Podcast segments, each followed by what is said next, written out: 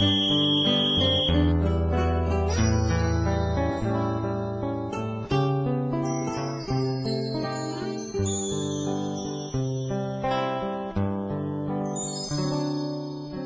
comum a gente sonhar, eu sei, quando vem o entardecer. Pois eu também dei de sonhar um sonho lindo de morrer. Vejo um berço e nele eu me debruçar comprando a mim correr. Olá galera, podcast 45 minutos, começando sua edição de número 444, uma edição especial eu diria, não por ser é, uma edição de números repetidos aí, esse número meio caba- cabalístico aí, 444, mas por ser uma edição que a gente vai dedicar, vai dedicar a um novo integrante do podcast 45 minutos. É, não contratamos ninguém ainda, não se preocupem.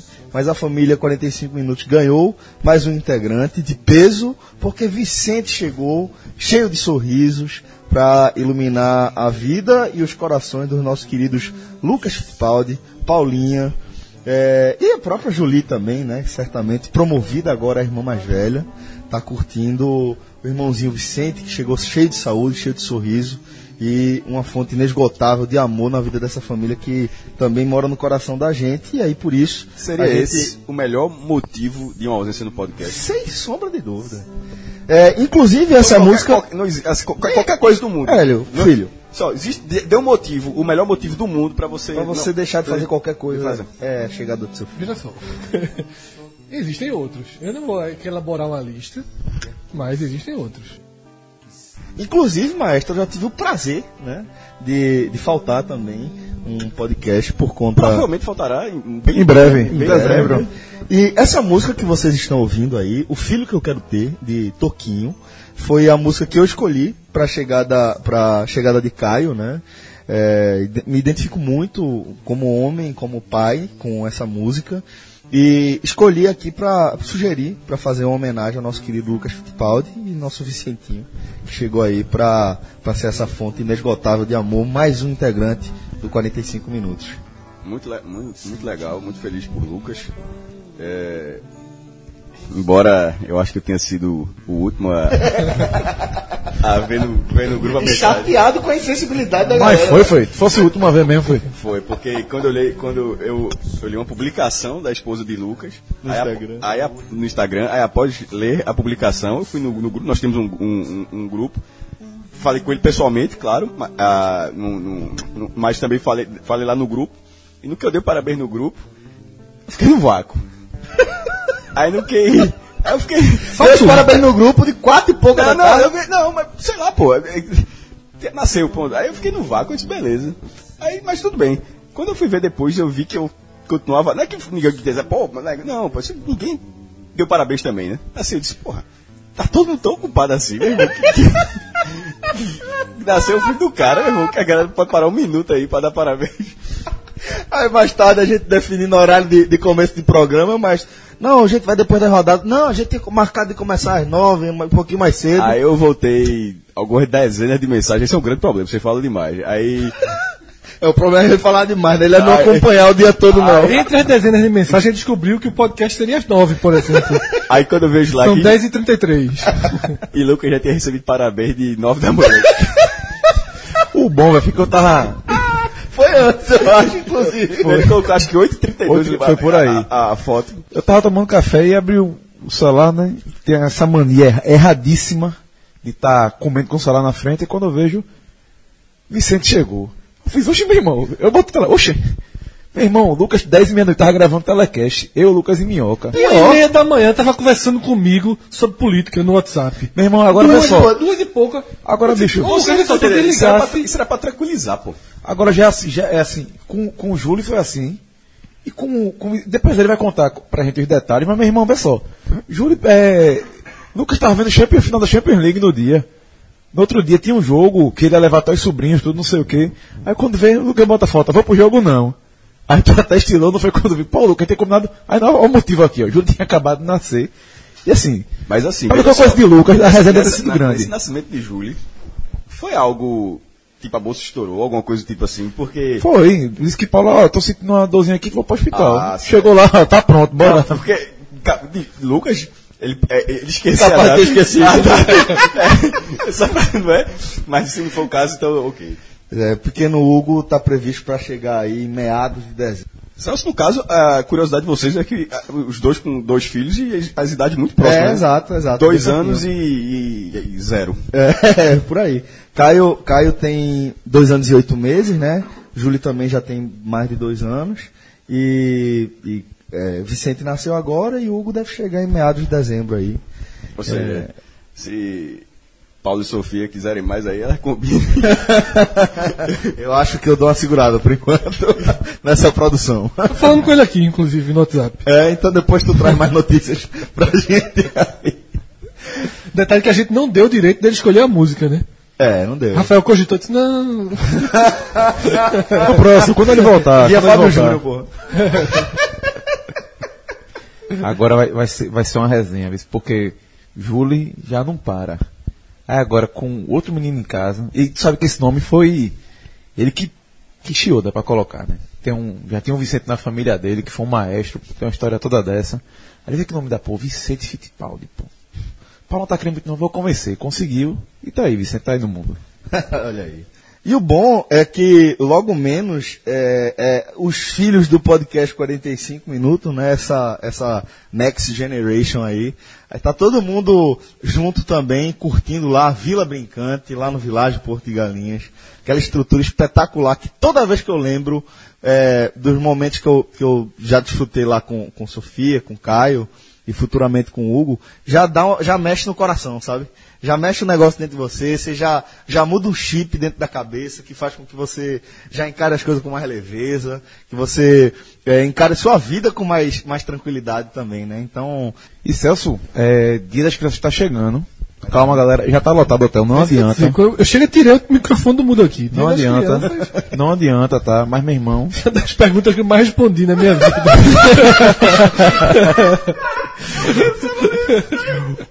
o, é, vai ser também o aniversário da Vila Brincante. Porque assim, a gente, querendo ou não, a gente tá com o Vila nosso parceiro aqui desde o começo.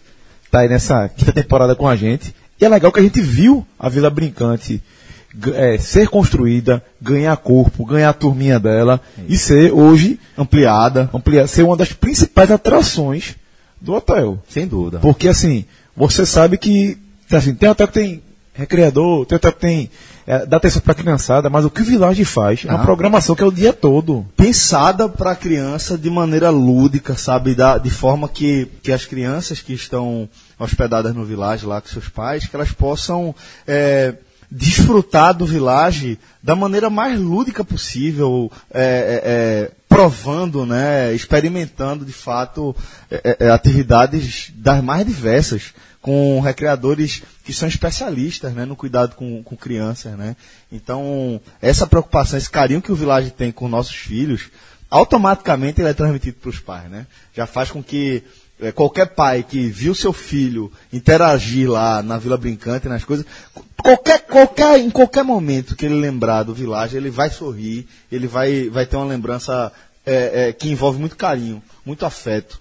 Eu acho que construir boas lembranças é, é fundamental em nossas vidas para a gente manter a nossa sanidade, né? Total, total.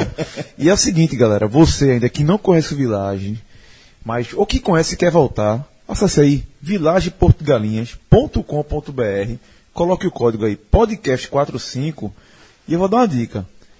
Não deu para dar um dia das crianças, tem outro feriado, tem outro feriado vindo aí, mas corra, porque eu já vi que a é. briga, a briga tá grande. E a gente lembra também o seguinte, que a melhor forma de você se hospedar no Village, onde você vai encontrar as melhores condições, é através do site do Village, villageportugalinhas.com.br. Ele vai te oferecer as melhores tarifas para qualquer dia que você escolher. É lá no site do Village que você vai encontrar as melhores tarifas. E o nosso código é 30% de desconto em cima desse menor preço. Então, o menor preço, o menor preço mesmo, é com o nosso código podcast45 através do site do Village, tá? É, é uma vantagem surreal. É surreal. É surreal. É- Quanto mais a gente conhece, quanto mais a gente interage com o nosso público, É, quanto mais a gente entra no site do Village, vê a concorrência, porque eu que até falei no último, no último telecast. Em quatro anos, pouco mais de quatro anos de parceria, a gente já trouxe elogios ao Village em vários segmentos, já fez te- testemunhos sempre muito honestos. Eu já, já falei aqui várias vezes, o Village não é o melhor hotel do Litoral Sul. Já falei que era o melhor custo-benefício. Isso. Mas já falei que o Bangalô, o Bangalô que o Village tinha há dois anos, era uma das melhores hospedagens De Porto. de Porto. Hoje, É a melhor, sem sombra É de dúvida. De maneira que- incomparável. o Aquele que- bangalô super luxo com aquela piscina no, no feito- primeiro o andar, que foi feito nossa. no Village, mesmo luxo, que tem uma jacuzzi Pois é, pô. Você, inclusive se hospedou, né? Exatamente, que tem a jacuzzi frente pro mar. Aquilo Papai não também. existe. Aquilo não existe. Então, assim, é, a gente que mora aqui no Recife, você que está nos ouvindo, eu não estou falando aqui que ah, é barato, que com 200, 300 reais você vai se hospedar nesses bangalôs do Village, não. Mas quem, quem mora no Recife tem a oportunidade de viver um momento especial no Village. Porque quem mora no Recife pode escolher um dia de semana, onde Isso. as tarifas diminuem. Um momento é- mais do que especial. Exatamente. É, é muito especial. Olha, é muito, muito especial. Vai lá Então, no Instagram do Village. é, repense, aquilo que a gente sempre fala quando é dia dos namorados. Confusão, isso aqui é Instagram. Lembra, lembra, lembra o que a gente sempre fala no dia dos namorados? Coloca na ponta do lápis. Quanto é Isso, isso. o restaurante, o hotel, o motel, não sei o quê. E a gente sempre. É uma defesa gigantesca de ir pro Village. Exato. Eu, eu re- reproduzo isso. Porque assim. Todo mundo aqui tem aniversário de namoro, de casamento, Alguma data Alguma especial. data especial. Olha, porra, tem restaurantes maravilhosos no Recife. O riso que a gente defende aqui é um restaurante maravilhoso. Só que eu te dou um testemunho. Você faz sete anos, oito anos de casamento, mas quando a data for extremamente especial, eu não, eu não conheço nada aqui no nosso estado, nada que pode ser mais especial do que hospedagem ali. É foda. Hoje eu não conheço nada, não. É incrível. É uma imersão é, é, num, num- universo quase que de fantasia. É. É isso. É, muito, a descrição é, é, muito, é muito Você vai estar beira-mar de Porto de Galinhas. tudo pensado, Velho, cuidado. cada carinho da cortina à maçaneta da porta. É impressionante. Literalmente. É impressionante. Fizeram ali. O- isso é um negócio que a gente que o Village nos ensina, sabe, Celso? Saindo até do já do anúncio do Village e, entrando no Agamenon. Porque o Village, Eduardo, há um tempo, Eduardo me falou o seguinte: a cada seis meses, Eu ia falar, tava guardando pra falar exatamente o Village faz uma, um, Um upgrade. Um upgrade de alguma coisa. Isso. Teve um, um, um desses upgrades foi reestruturar toda a cozinha dos funcionários. Isso. Que ter era o lazer, padrão, é. é. o lazer de quem trabalha lá, É, de quem não, faz o Village. Isso, e, e, e, e, as- e todas as condições. E esses bangalôs foram um desses, dessas mudanças. As quadras, as a Vila Brincante. Exatamente. E virão outras, né? virão outros projetos. Então, isso é muito importante para aqui, para o podcast. É muito importante para a nossa vida. Sabe? É não parar. Saber que, por, por mais que você ganhe, e o Village, eu não tenho a menor dúvida, não conheço as contas, não sei quanto fecha, mas não tenho a menor dúvida que é um hotel que dá de sucesso, que tem retorno, Bastante. mesmo assim você tem que aprender a dizer, ó, isso aqui é reinve- vamos reinvestir, Exato. vamos passar, vamos trazer, porque isso é muito importante para tudo, inclusive até para futebol, Sem dúvida. que é o, o- o tema central né, do nosso podcast, pelo menos era até setembro, outubro, né? Depois que, depois que os times foram, a gente tá exército, Ejetado, né? a gente tá exército, exército perto, perto de perder a guerra, né?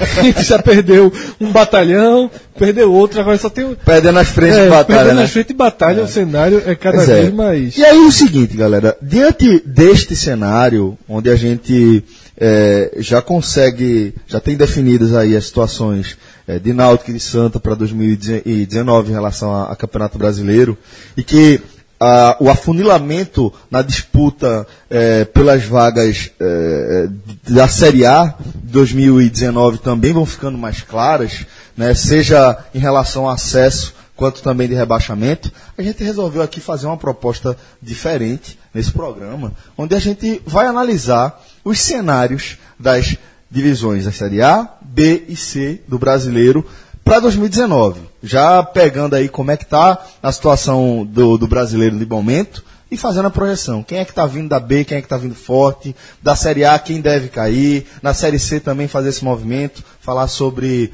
a situação, a possibilidade de alguns clubes, inclusive Náutico e Santa, disputarem a Série C no grupo 2, né? Então a gente vai tratar alguns temas é, aqui já projetando 2019, né? A chave tem que girar uma hora. Meu amigo, esse grupo da Série C tá uma confusão nesse momento, sem ter noção não.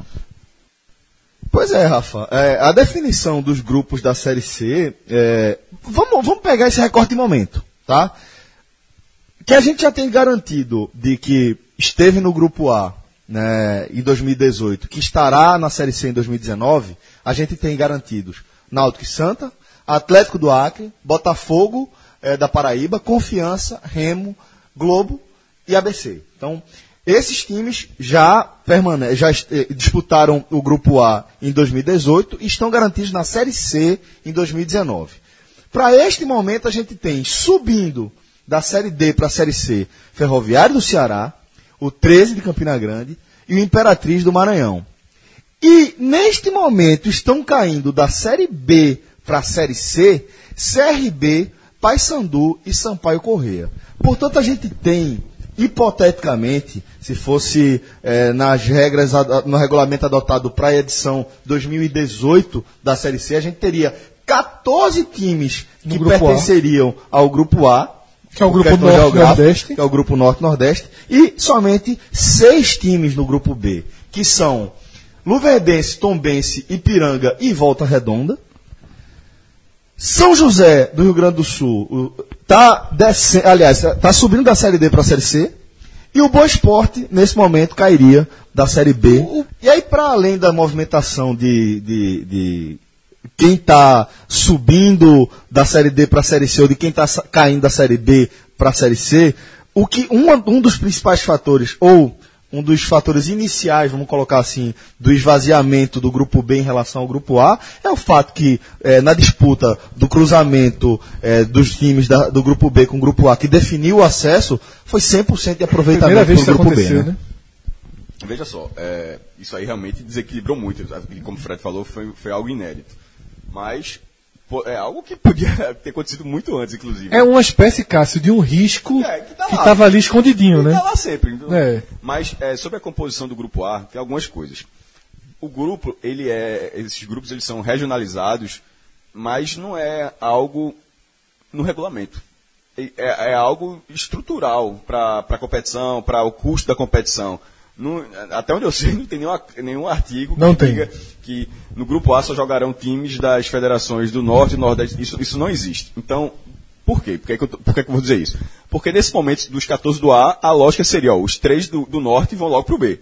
Que é para se fosse para regionalizar e, e se discutir, em vez de se discutir a mudança de quatro times, se discutiria, na verdade, a mudança de um time do Nordeste.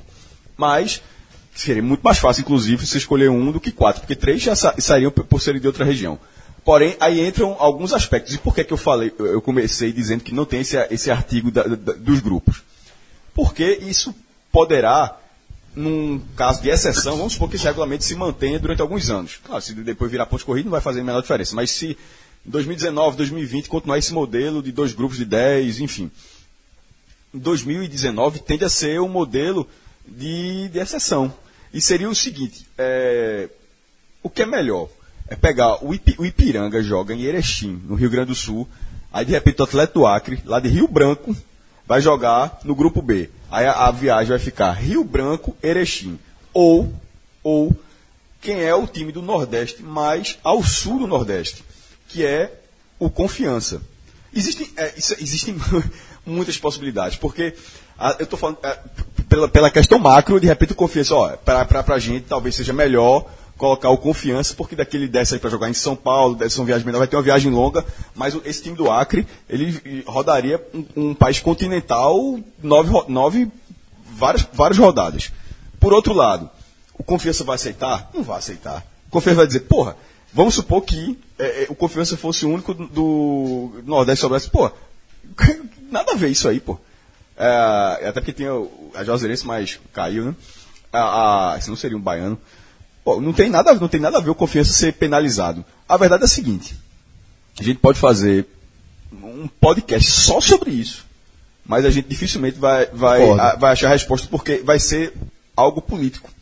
É político a partir de Ou de- econômico, né? Não, não, não. Então, a partir disso que eu ia dizer justamente isso. Vai ter uma decisão política, é isso que eu quis dizer. Não vai ter uma decisão de regulamento. Vai Sim, ser uma sim, decisão entendi, entendi. política Baseada, partir né? de elementos econômicos, de elementos de rentabilidade de comp- competição. Por exemplo, se em 2018 a competição, enquanto o esporte interativo estava no ar, o esporte interativo só, se- só se interessou pelo grupo A, certo? Aí no final a CBF foi lá e assumiu a fase final. Vamos supor que, porque no grupo A tem time de massa, certo? Vamos supor que alguma outra emissora se interesse com o mesmo modelo. Diz, olha, eu não, tô querendo passar Tom Bense e Volta Redonda. Eu acho que Tom, Tom Bense e Boa Esporte. Eu acho que isso aí não, não- nem vai nem vem. E cá entre nós. Nem vai nem vem. Nem vai nem vem. Ma- Mas, tá- mas é do jogo, estão lá para disputar, pode subir, enfim. Por outro lado, aí, aí- aí veja como são nuances. Nessa nuance, por exemplo, quem for comprar não vai querer confiança no grupo B. Ele disse, ó, pode botar o atleta do Acre pro grupo B. Por quê? Para que eu transmita a competição, para mim é mais barato transmitir o jogo no, no, A- é, em Aracaju do que, do, do que em Rio Branco.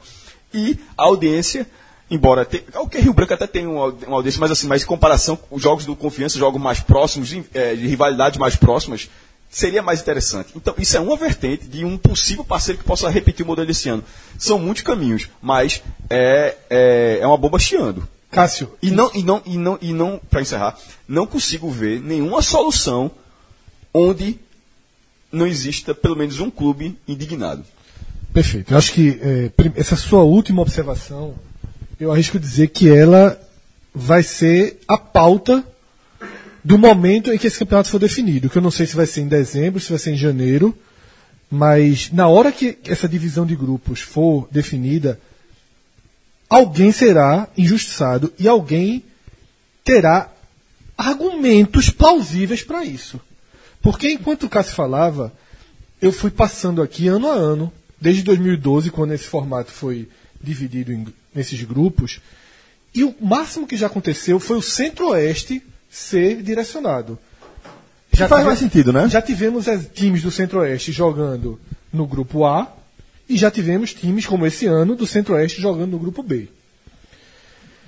Como o Cássio falou na abertura da, da frase dele, é, não existe no regulamento especificando que o Nordeste tem que jogar no grupo A, que é um grupo do Nordeste. Se houver, passou batido. Não, total. Não, é, não tem essa especificação. São ajustes geográficos. E ne- por conta dessa, dessa frase de Cássio, por conta dessa frase de Cássio, eu tendo a achar mais factível que o aspecto geoeconômico Isso. prevaleça. Isso. Ou seja, que o norte não seja integrado ao sul. Não faz muito Tipo, sentido. a gente isola os clubes do Nordeste num grupo, que hoje ainda sobraria um, tá? Mas o cenário de, de Paysandu e CRB é um cenário muito indefinido ainda. Eles brigam ali ponto a ponto com Juventude, com o Brasil de Pelotas, né? É, pode haver uma... Mas é bom ilustrar se- esse, esse recorte porque chegou atual- no momento mais Exato. crítico de todos. E esse recorte. Isso, pronto, é isso. Essa semana a gente trata esse assunto justamente porque essa Tá semana muito evidente, né? é o colapso. É o colapso 14 a 6. Então, assim, Celso, na hora que a gente. Na hora que a gente faz esse recorte de extrair o norte, da gente fazer um recorte geoeconômico, ou seja, o grupo A vai ser o grupo de cima do Brasil, certo? A gente vai traçar um. Um Se dividir fosse o os Estados meio, Unidos, é. seria leste e oeste, costa leste, costa É. oeste, só que a gente vai ser hemisfério norte e hemisfério Pronto. sul do Brasil. A gente traça o, o, o hemisfério norte do Brasil faz um grupo e o hemisfério sul faz outro.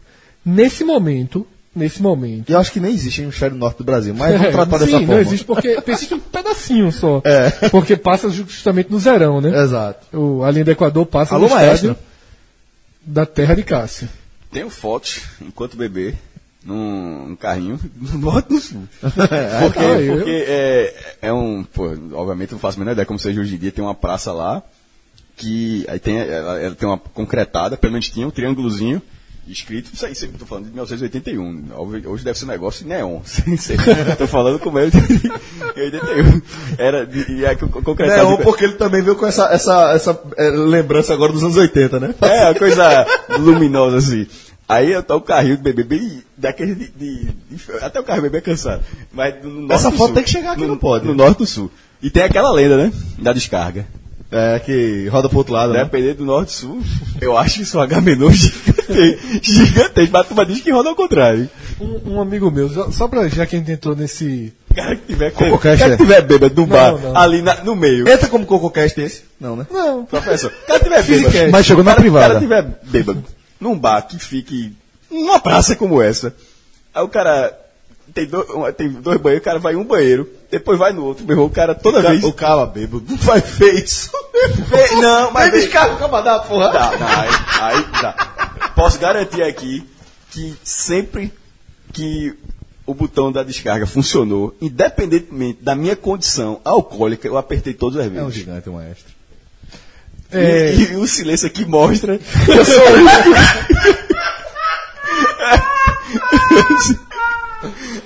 Agora lascou, tem que assumir aqui que apertar a descarga foi. Meu velho, É, bebo, eu vou mentir, não. não, é, tirando o banheiro Kiko, né, jovem? Mas tá jogando aqui o banheiro, quem pra apertar? Mas, É, passada essa parte de banheiro, Mas eu vou então, eu não vou voltar pro futebol ainda não. Eu vou sair do banheiro Pra pra, sala. pra não, pra linha do Equador e afins. Contando a história que eu ouvi esse final de semana, que eu não vou poder dar os nomes aos bois, porque é, se trata de uma história até meio grosseira e preconceituosa. O cara ouviu, um amigo meu tava me contando, um tempo ele tava conversando com um conhecido dele de São Paulo, e o cara falou o seguinte, que ele jamais viveria em nenhum lugar entre os trópicos de Câncer e Capricórnio. Na hora, eu fiquei meio sem entender a frase, né? Ele assim, só de no Brasil, ele só mora de São, São- Paulo pra é, De baixo. São Paulo para baixo e do México para cima. Ah. Na América Quem e na Europa. Um cara. Idiota. É, é um, Isso tu viu recentemente algo eu vi sexta à noite essa história. Sabe o que é esse cara? É. Eu, eu, eu, eu entendo. O apelido do cara é Trópicos hoje em dia, sem ele saber.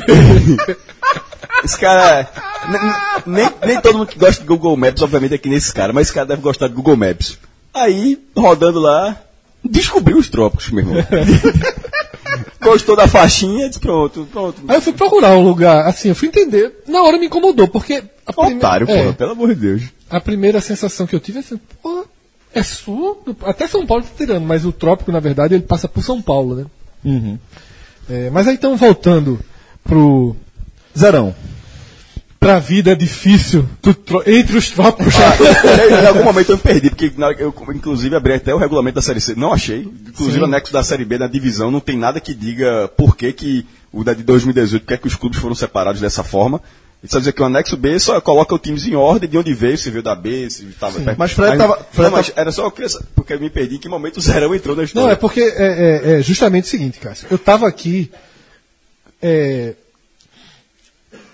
trazendo, a partir daquele seu argumento, no qual você utilizou, mas utilizou deixando no ar, que eu acho que não faz sentido. Veja só, se, se eu sou Manuel Flores e sobra para mim esse problema, que isso é um problema enorme.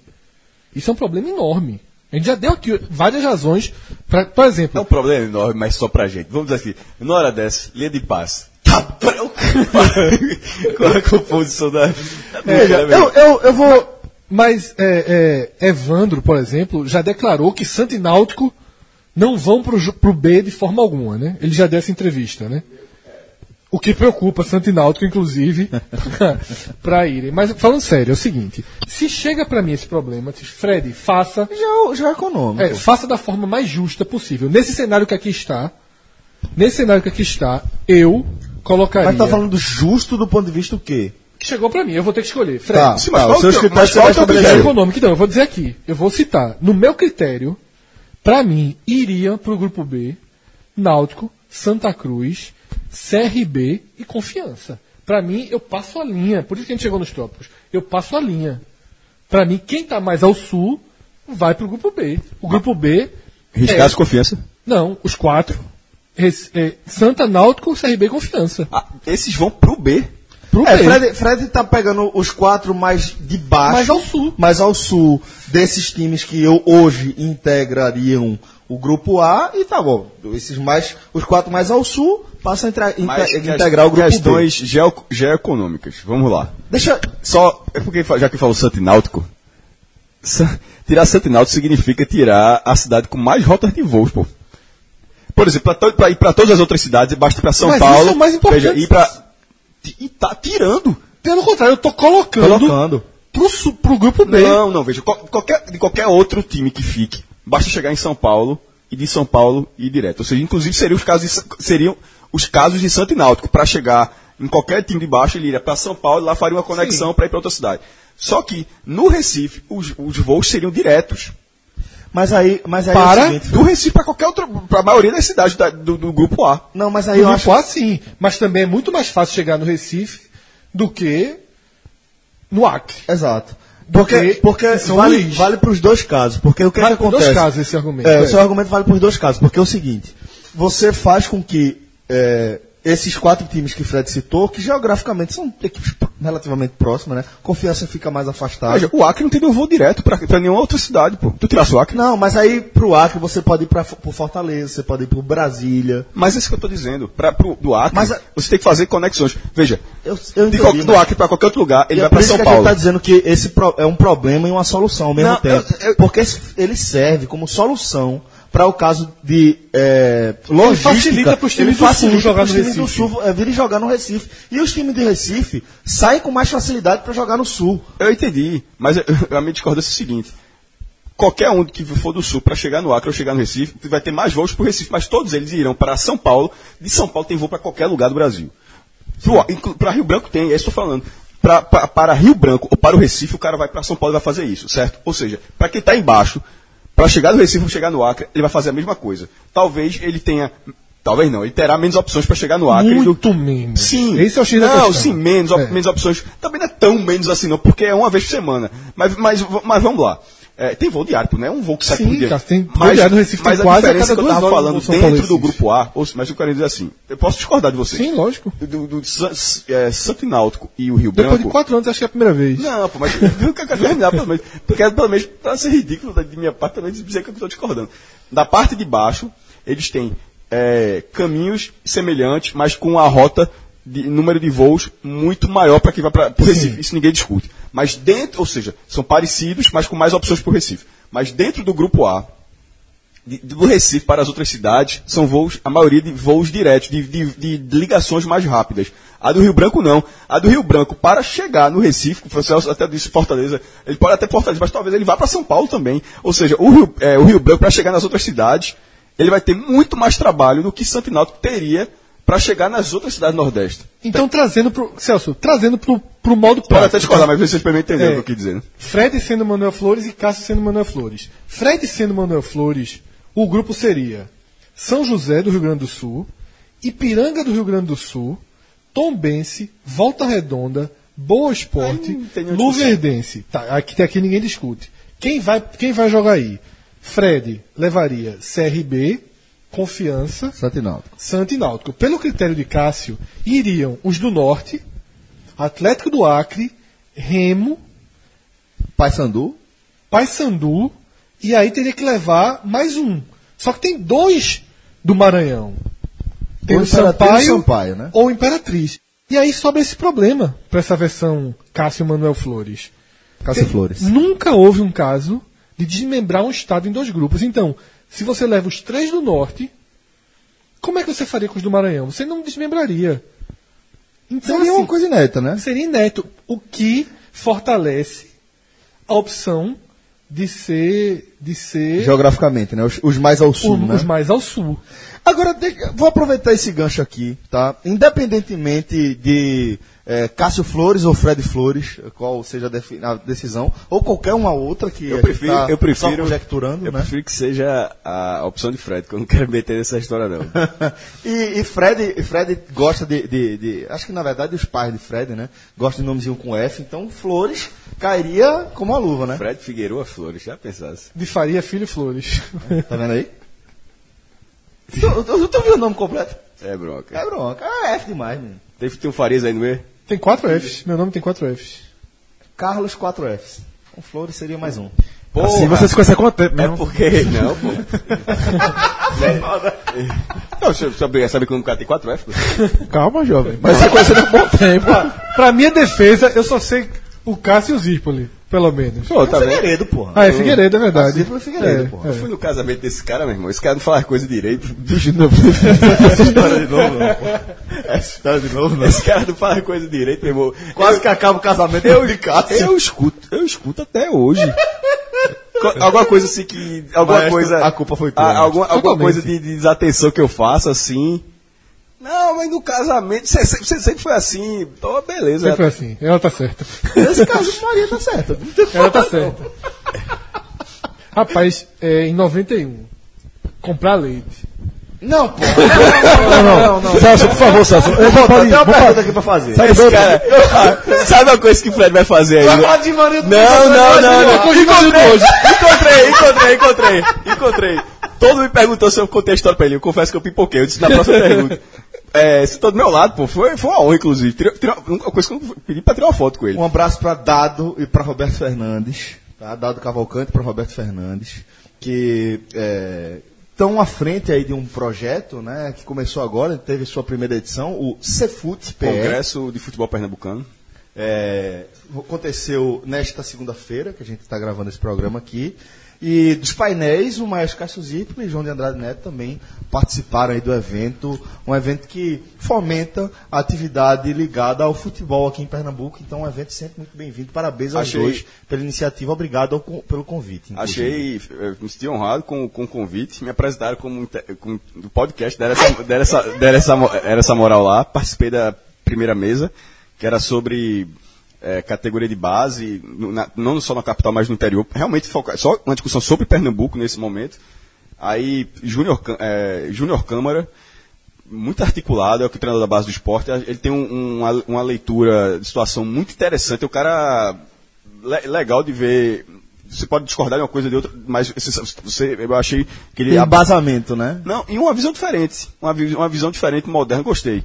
É, Givanni Oliveira, com toda a experiência a- que ele tem, inclusive de revelar, ele era o treinador do esporte, é, inclusive dei esse, dei esse exemplo lá, porque é, todo mundo lembrou do Vitória de 93, que foi vice-campeão brasileiro com a máquina, é, que revelou todo mundo. Aí eu lembrei que 94, é, o Vitó- eu, eu que o Vitória é esse maior exemplo, e que 94 o maior- talvez o maior exemplo do esporte, do, do futebol pernambucano, de revelação, assim que o esporte né, revelou quatro jogadores que foram posteriormente para a seleção brasileira principal.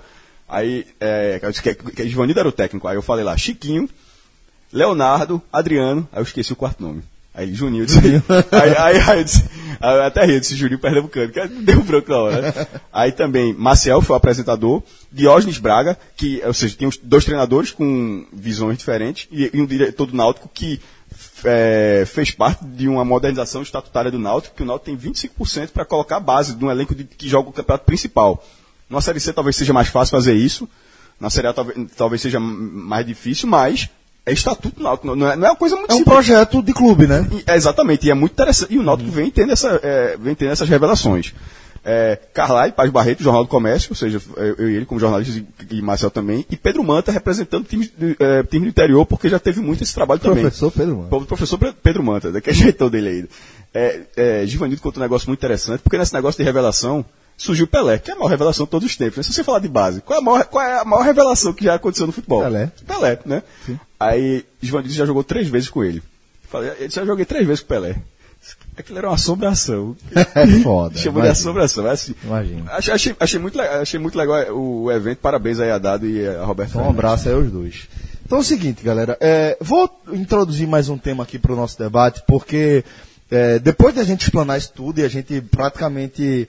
é, vamos colocar dessa forma: a gente presumir que os clubes vão se estapear para permanecer no grupo A ou para evitar o grupo B, se você E preferir que esse, pensar. Celso, e que esse é um problema que ronda o futebol de Pernambuco, tá? Que paira sobre o futebol de Pernambuco. Porque mesmo, mesmo que haja uma mudança e que saia um, o Paysandu, o, o, o Sampaio ou o CRB escapem, mesmo que passe um, eu acho que Santo e Náutico continuam Fred tá um pouco alarmista. E até dois, eu acho que Santo Náutico continua na mira. Eu- eu- O Fred está sendo um pouco alarmista. Para mim, pra- de minha parte, para encerrar esse assunto, só queria dizer o seguinte: que a gente começou dizendo que é uma decisão não. política, que é, uma- que é uma decisão política, certo? Sendo uma decisão política, sendo Santo e Náutico dois dos- das principais equipes, Paysandu também, sem dúvida, mas Náutico Santa dois dos e Paysandu e Remo, Santo e Náutico, mas assim, Santo e Náutico sendo e sobretudo a proximidade que Evandro Carvalho tem com a CBF e com o próximo presidente da CBF, eu acho que Santo e Náutico, esse cenário que você vai falar, se acontecer, é porque Santo e Náutico quiseram. Assim, Pronto, então deixa eu pegar esse gancho, eh, maestro, porque é perfeito que eu- que eu quero perguntar. Até aqui, quem está ouvindo nosso programa tem convicção de que você cair no grupo B morreu. Né? E eh, você, você destacou uma coisa ali no início que eu achei muito interessante. Não foi por acaso que o Esporte Interativo resolveu apostar na transmissão dos jogos do Grupo A. São jogos, são times, afinal de contas, de massa, times com torcida, com tradição, de engajamento, de consumo do, do conteúdo futebol. Né? É, partindo desse ponto de vista, eu penso que a gente pode estar eh, fazendo essa análise um pouco contaminados com o fato de, este ano especificamente, em 2018, os quatro times que conseguiram acesso no cruzamento terem sido os do grupo B. Mas eu não acho que necessariamente, olhando, por exemplo, para essa situação de grupo B, os que estariam no grupo B eh, em 2019 se fosse mantido esse- esses critérios. São José do Rio Grande do Sul, Luverdense, Tombense, Ipiranga do Rio Grande do Sul, Volta Redonda e Boa Esporte. A gente ter, Boa Esporte, a gente teria no grupo A, além de Náutico e Santa, tem um Botafogo da Paraíba, que é um time que está acostumado a jogar eh, campeonato com esse formato. Tem um Remo, tem um Paysandu, tem um ABC, tem um CRB, tem um Sampaio Correia. Eu vejo times não sei se pela minha relação, minha proximidade de conhecimento com esses times, mas eu vejo times que eu respeito muito mais Todos e que eu eles. temo muito mais Todos eles. do que os do grupo B. todos eles, mas na primeira fase, eu, eu, eu acho muito pior jogar o grupo B. Porque você vai conseguir a, a segunda vaga, mas considerando essas forças, a tendência é que essas forças peguem o G4 do A. Então o que é que a gente fazer? A, a, a- a velha história, 18 rodadas para de repente pegar Remo, Paysandu, Sampaio Correr no mata-mata de acesso. É uma bronca do cacete, né? Sim, é, é um Veja, ponto de vista interessante. Todas as coisas que estão aqui sendo, sendo colocadas, elas apresentam quase que uma simetria de argumentos, né? Eu acho que o grupo B é mais fácil tecnicamente. Porém, tem que saber como você iria para esse grupo B. Você indo para esse grupo B com mais quatro, com mais quatro não, com mais dois, quatro clubes do norte ou do nordeste indo para o grupo B, significa que os times do Rio Grande do Sul vão viajar tanto quanto, tão ou mais do que você. Porque o problema é você ir para o grupo B sozinho. Ou se, por exemplo, num cenário, CRB escapa, Paysandu escapa. Eles ficaram na Série B, não caíram. Paio caiu. Caiu só o Sampaio Correia, que hoje está numa situação mais grave. Então só teriam que ir dois. Certo. Certo? E esses dois fossem Santa Cruz e Náutico. Que para mim seria ainda a solução correta Por conta- geoeconomicamente. Sobraria só o confiança, O mais ao sul, só que não se separa times do mesmo estado, então não poderia ser confiança e náutico. Certo. Certo? Certo, entendi. Também seria estranho ser conf... não pode os... são Ou dois e Paraíba. Santa, né? Então confiança Santa. Ou seja, pelo mesmo motivo que eu acho que o Recife é estrategicamente uma Bem cidade de muitos localizado voos, e com muitos voos. com muitas conexões com São Paulo, porque não é só ter a conexão, você ter conexão de manhã, de tarde e de noite. Eu acho que o mais lógico na justiça seria o Recife ir, tá? Enquanto centro geoeconômico. Porém, se Santo e Náutico vão num grupo, porque se não cair Paysandu e CRB, cai Juventude e Caxias, por exemplo. Já são mais dois jogos no extremo sul. Aí você, aí você entra pesado, muito prejudicado. Porque você vai cruzar o país em Todas, todas, as as rodadas. rodadas. Rodada sim, rodada não, Aí rodada é sim, rodada não. porque né? entra a questão técnica com a questão de, De desgaste. Mas indo 4, nesse cenário de 4 e 6, já, já fica mais já fica mais equilibrado o cenário. Então, Celso, no fundo, no fundo, é, a gente trouxe um assunto. É como a gente está analisando um cometa, ou pronto, um furacão. O furacão começa no mar, né? No oceano. Depende, né? Sim. Um furacão Mas no oceano. entendi. Que aí começa a dizer, lá vem um furacão Cássio. Lá vem o furacão Cássio. Lá vem o furacão Cássio. Furacão é sempre um nomezinho Teria que ser- inofensivo. Não, teria que ser Cássia. é sempre feminino, né? Lá vem o furacão Cássio, lá vem, virou tempestade, né? Então assim, a gente tá antevendo o furacão. Daqui a um mês e meio, dois meses, Ele pode ter perdido ele força pode ter já. perdido né? força, já ter alguns acordos, a gente não sabe o que tá, o que tá vindo. Mas nesse momento, quando a gente olha para essa série C, é um furacão no oceano. Ninguém comenta, como o Cássio falou, não tem ninguém, ninguém hoje no Brasil olhando para isso. É muito mediatista, né? O futebol no Brasil, como brasileiro, eu sempre gosto de, de ressaltar isso, né? Porque às vezes dá a impressão de que é, o, o- o- o problema está no futebol do Brasil e não É, na porque, forma na como a verdade, gente encara. é- Que o que é- eu quero dizer é que é, é um problema que a gente está antevendo porque aparentemente ninguém previu a possibilidade de, de, é, de ter um problema como esse, de É aquela 16 história, 4 é aquela né? história, 14, veja só. 14 e 6, É aliás. aquela história. Num momento, iria acontecer. Tava, Isso. tava um problema. Aconteceu e a gente vai ver a certeza, nesse momento. A gente vai ver um prejudicado, a gente vai ver uma distorção, a gente vai ver alguém reclamando. Com ou sem razão, é muito difícil. A gente aqui rodou, rodou, rodou e não conseguiu determinar o, o, o que seriam os melhores caminhos, né? as melhores soluções. Então a gente está meio que se preparando para um debate que é bem provável que ele aconteça em breve, né? Seja com nesse formato de 14 de um lado e 6 do outro, ou se a gente viu um 12 de um lado, 8 do outro, mas esse debate eventualmente vem. E é importante que os times estejam preparados para quando isso acontecer. E eu queria saber também o seguinte, se o time de vocês está preparado. O time no cima, a taça tá preparada aqui na sala já, tá esperando. Você tá, você tá olhando o quê? A taça ali. Dá licença. Sabia que eu, eu achei, eu licença. achei, eu tô com a dúvida. Celso desde sabe que o programa é em áudio. É. Mas eu, mas eu tô, eu tô incomodado com ele olhando pra minha Celso, taça. Celso pare, parecia um goleiro agora aqui. dia. Eu tô com a dúvida, eu tô com a dúvida desde que, é, que, eu- que eu vi essa taça aqui. Já que Celso- Vai botar gosto do rio na minha taça. Não, pô. de forma nenhuma. Veja só, considerando que só pode ser ganhar o título time de integrantes do podcast. Sai nunca daqui. Otávio. Não, Vai ter plaquinha, pô, vai ter plaquinha não, ali. pô. É assim, é liber- vai ser uma Libertadores? né? Sim. Sim. Meu irmão, o maestro. maestro quando é que, cadê a base? Ela Vai, vai, vai construir a base. Ah, tem que fazer uma base pra botar. Ah, é? Tá chegando. É fazer sério. O nome é. do Ah, primeiro campeão tá garantido. Essa ideia, essa ideia, é, se vocês tiverem, porque se for no momento, Essa ideia a gente teve no campo. Quando eu tava levantando a taça, aí a gente falou: tem que vir a plaquinha pra cá, viu? Então, minha, pronto, então minha dúvida foi boa ter, ter falado porque já foi dissipada. É, agora só digo uma coisa você, o adesivo ali tá parecendo de, de Álvaro Dias, viu? A gente vai dar um jeito, a gente vai dar um jeito. Ele foi falar mal da minha taça. Eu sabia que ele ia falar mal da minha taça. Isso é despeito. De Álvaro Dias. tava cansado de debater a Record. Demais! Demais, meu. Eu vi um cara. Um, um cara relata. É, é o Berdão, foi que falou assim, Quando ele foi falando, o cara apareceu de novo, meu irmão deu uma gaitada em casa, pô. Total. To- Liso. Hã? Adesivo cansado de, de fim de. É, é aquele que se enrola É. sem, sem, sem pudor, meu irmão, tá ligado? Pega um estilo de cabelo, fica É aquela isso aí, pô. Mas É. enfim, quer dizer Não, vai ter a base, vai ter a base, mas vai ter a base tipo Libertadores. Vai a Isso. base. Ah, então tirou minha dúvida. Então vai ser só uma taça. Eu pensei que fosse tipo, pô, ganhou uma taça, ok. Aí o próximo campeão bota outra taça ali. Aí é outro campeão bota outra taça ali. Pô, Maldines, né? Vai estar lá. O, o anúncio é da Carol Sport ou do Belo Gol. o que eu quero saber é o seguinte: eu quero saber se vocês estão preparados. É outro furacão que se desenha, viu? Porque, meu amigo. Porque os times vão ser mantidos ou não? Rapaz, eu acho que sim. E aí só os novos integrantes. São É. draftados. É. Porque, veja. Vai É. ter que aumentar a quantidade de time, viu? Porque tem muita gente querendo entrar. Tem.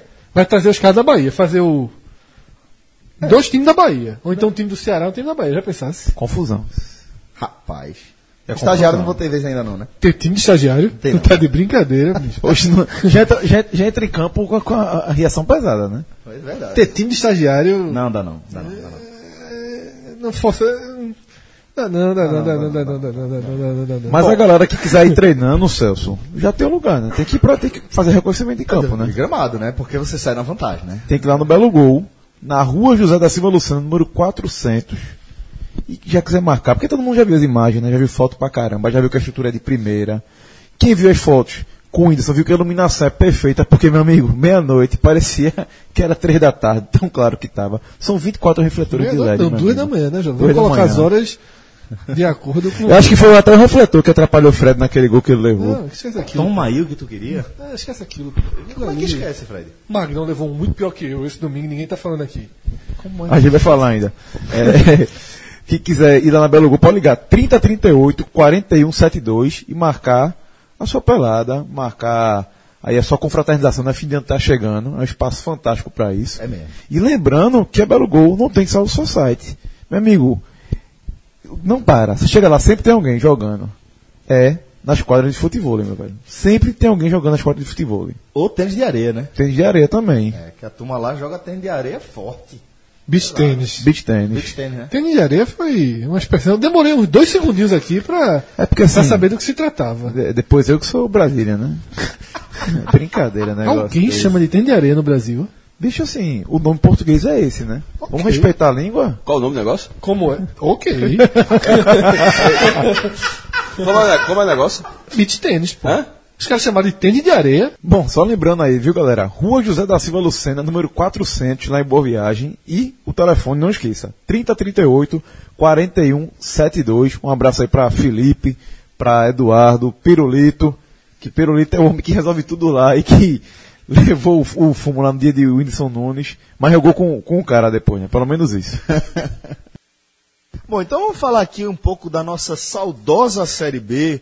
E para a gente começar aqui o, o assunto, vou fazer um gancho com o nosso debate anterior, que é justamente aquele debate onde a gente viu um grupo A na Série C bastante inchado.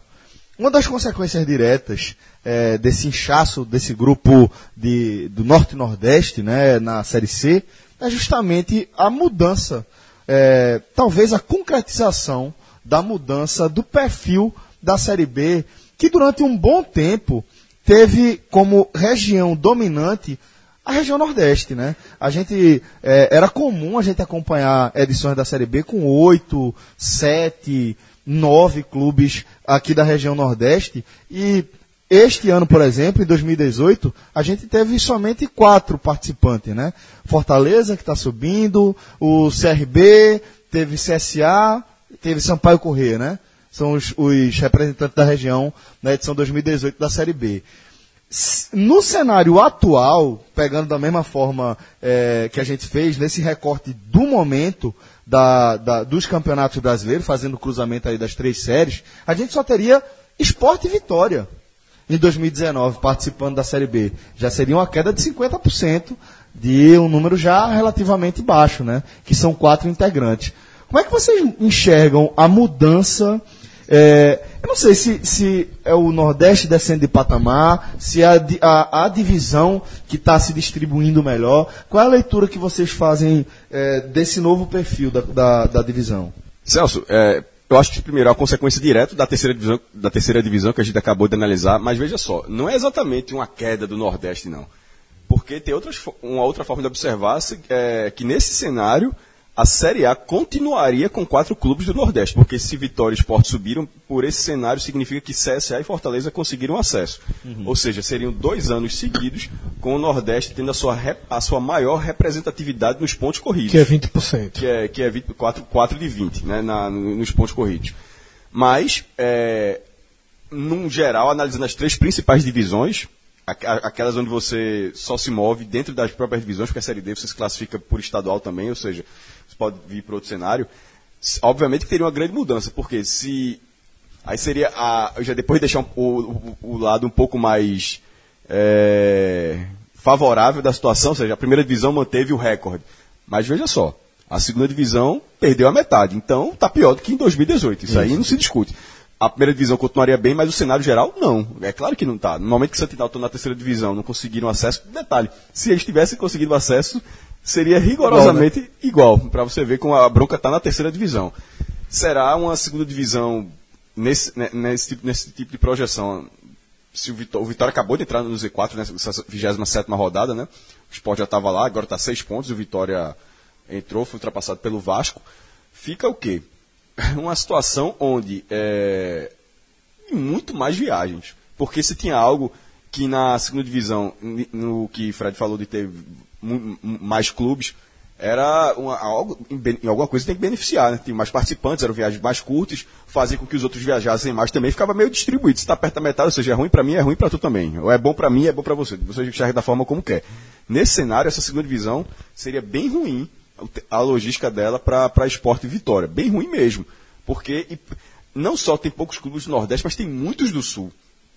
Aí o cara, Londrina, Londrina Figueirense, Coritiba, Criciúma, Brasil. São Bento. São Bento, Juventude, Juventude. Operário de Ponta Grossa. Eu, ó, eu falei só da região sul, oito. Região sul que só tem três estados, vamos Fora lembrar. Bragantino, Botafogo. Sim, fora, fora o Centro-Oeste, que, que são viagens mais difíceis, tem que ir para Brasília. Sim, e de sim. Brasília faz, faz alguma conexão. São Paulo é, é- é relativamente mais fácil. Mas enfim, nesse tipo de cenário. Ah, na verdade são nove, porque eu acabei. É, que a conta toda errada, pô. Eu esqueci de contar os vermelhos ali, esqueci de contar Paraná e Chapecoense. São dez. Verdade. São dez times. Metade da só- região sul. Só na região sul. Então, assim, a gente tava falando na Série C, tava com pena de viagem, pena disso aí, meu amigo. Dez, dez viagens atravessando o país. Fora as outras. Vai ser basicamente rodada sim, rodada não, enfrentando o time do Rio Grande do Sul. E né? quando tiver aquela. qu- Quando for. Uma, Ah, e- e times da região sul. Quando for uma, roda, uma rodada por semana, beleza. Com, com esse tipo de situação, uma semana com duas rodadas, meu amigo, não tem treino. Não tem treino, não. Veja só.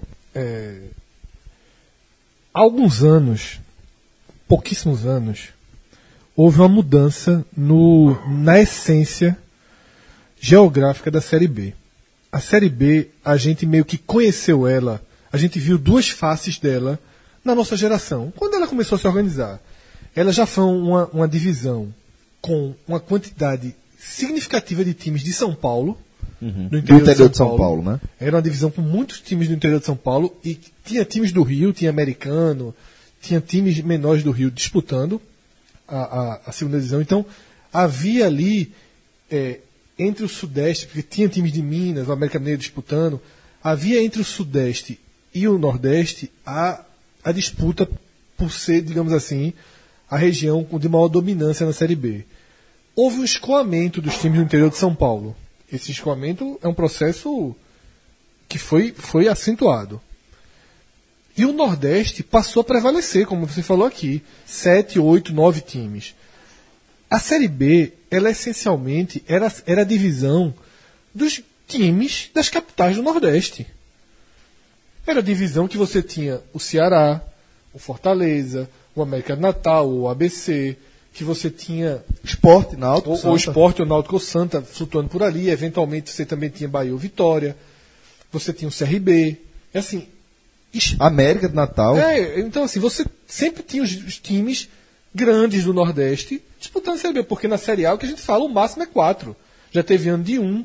Então a gente tem um desenho que na era dos pontos corridos, a gente teve Esporte, Vitória, Bahia e Náutico disputando mais a Série A e eventualmente ali Santa, né? O Ceará está na série, na série A agora chegando. Historicamente também tem esses quatro também predominam, né, Cássio? Sim, é, Vitória com 10 participações. e Isso nos pontos corridos. nos- só nos pontos corridos. Sport chegou a 9, Bahia chegou a 7 e o Náutico tem 5. Veja só. é, o Bahia jogou esse ano e também jogou ano passado, certo? Estava empatado com o Náutico, então. Isso. E no, no geral, Ah, no, no- no geral, tem dois tipos de. Dois gerais, na verdade, né? Série A desde 71.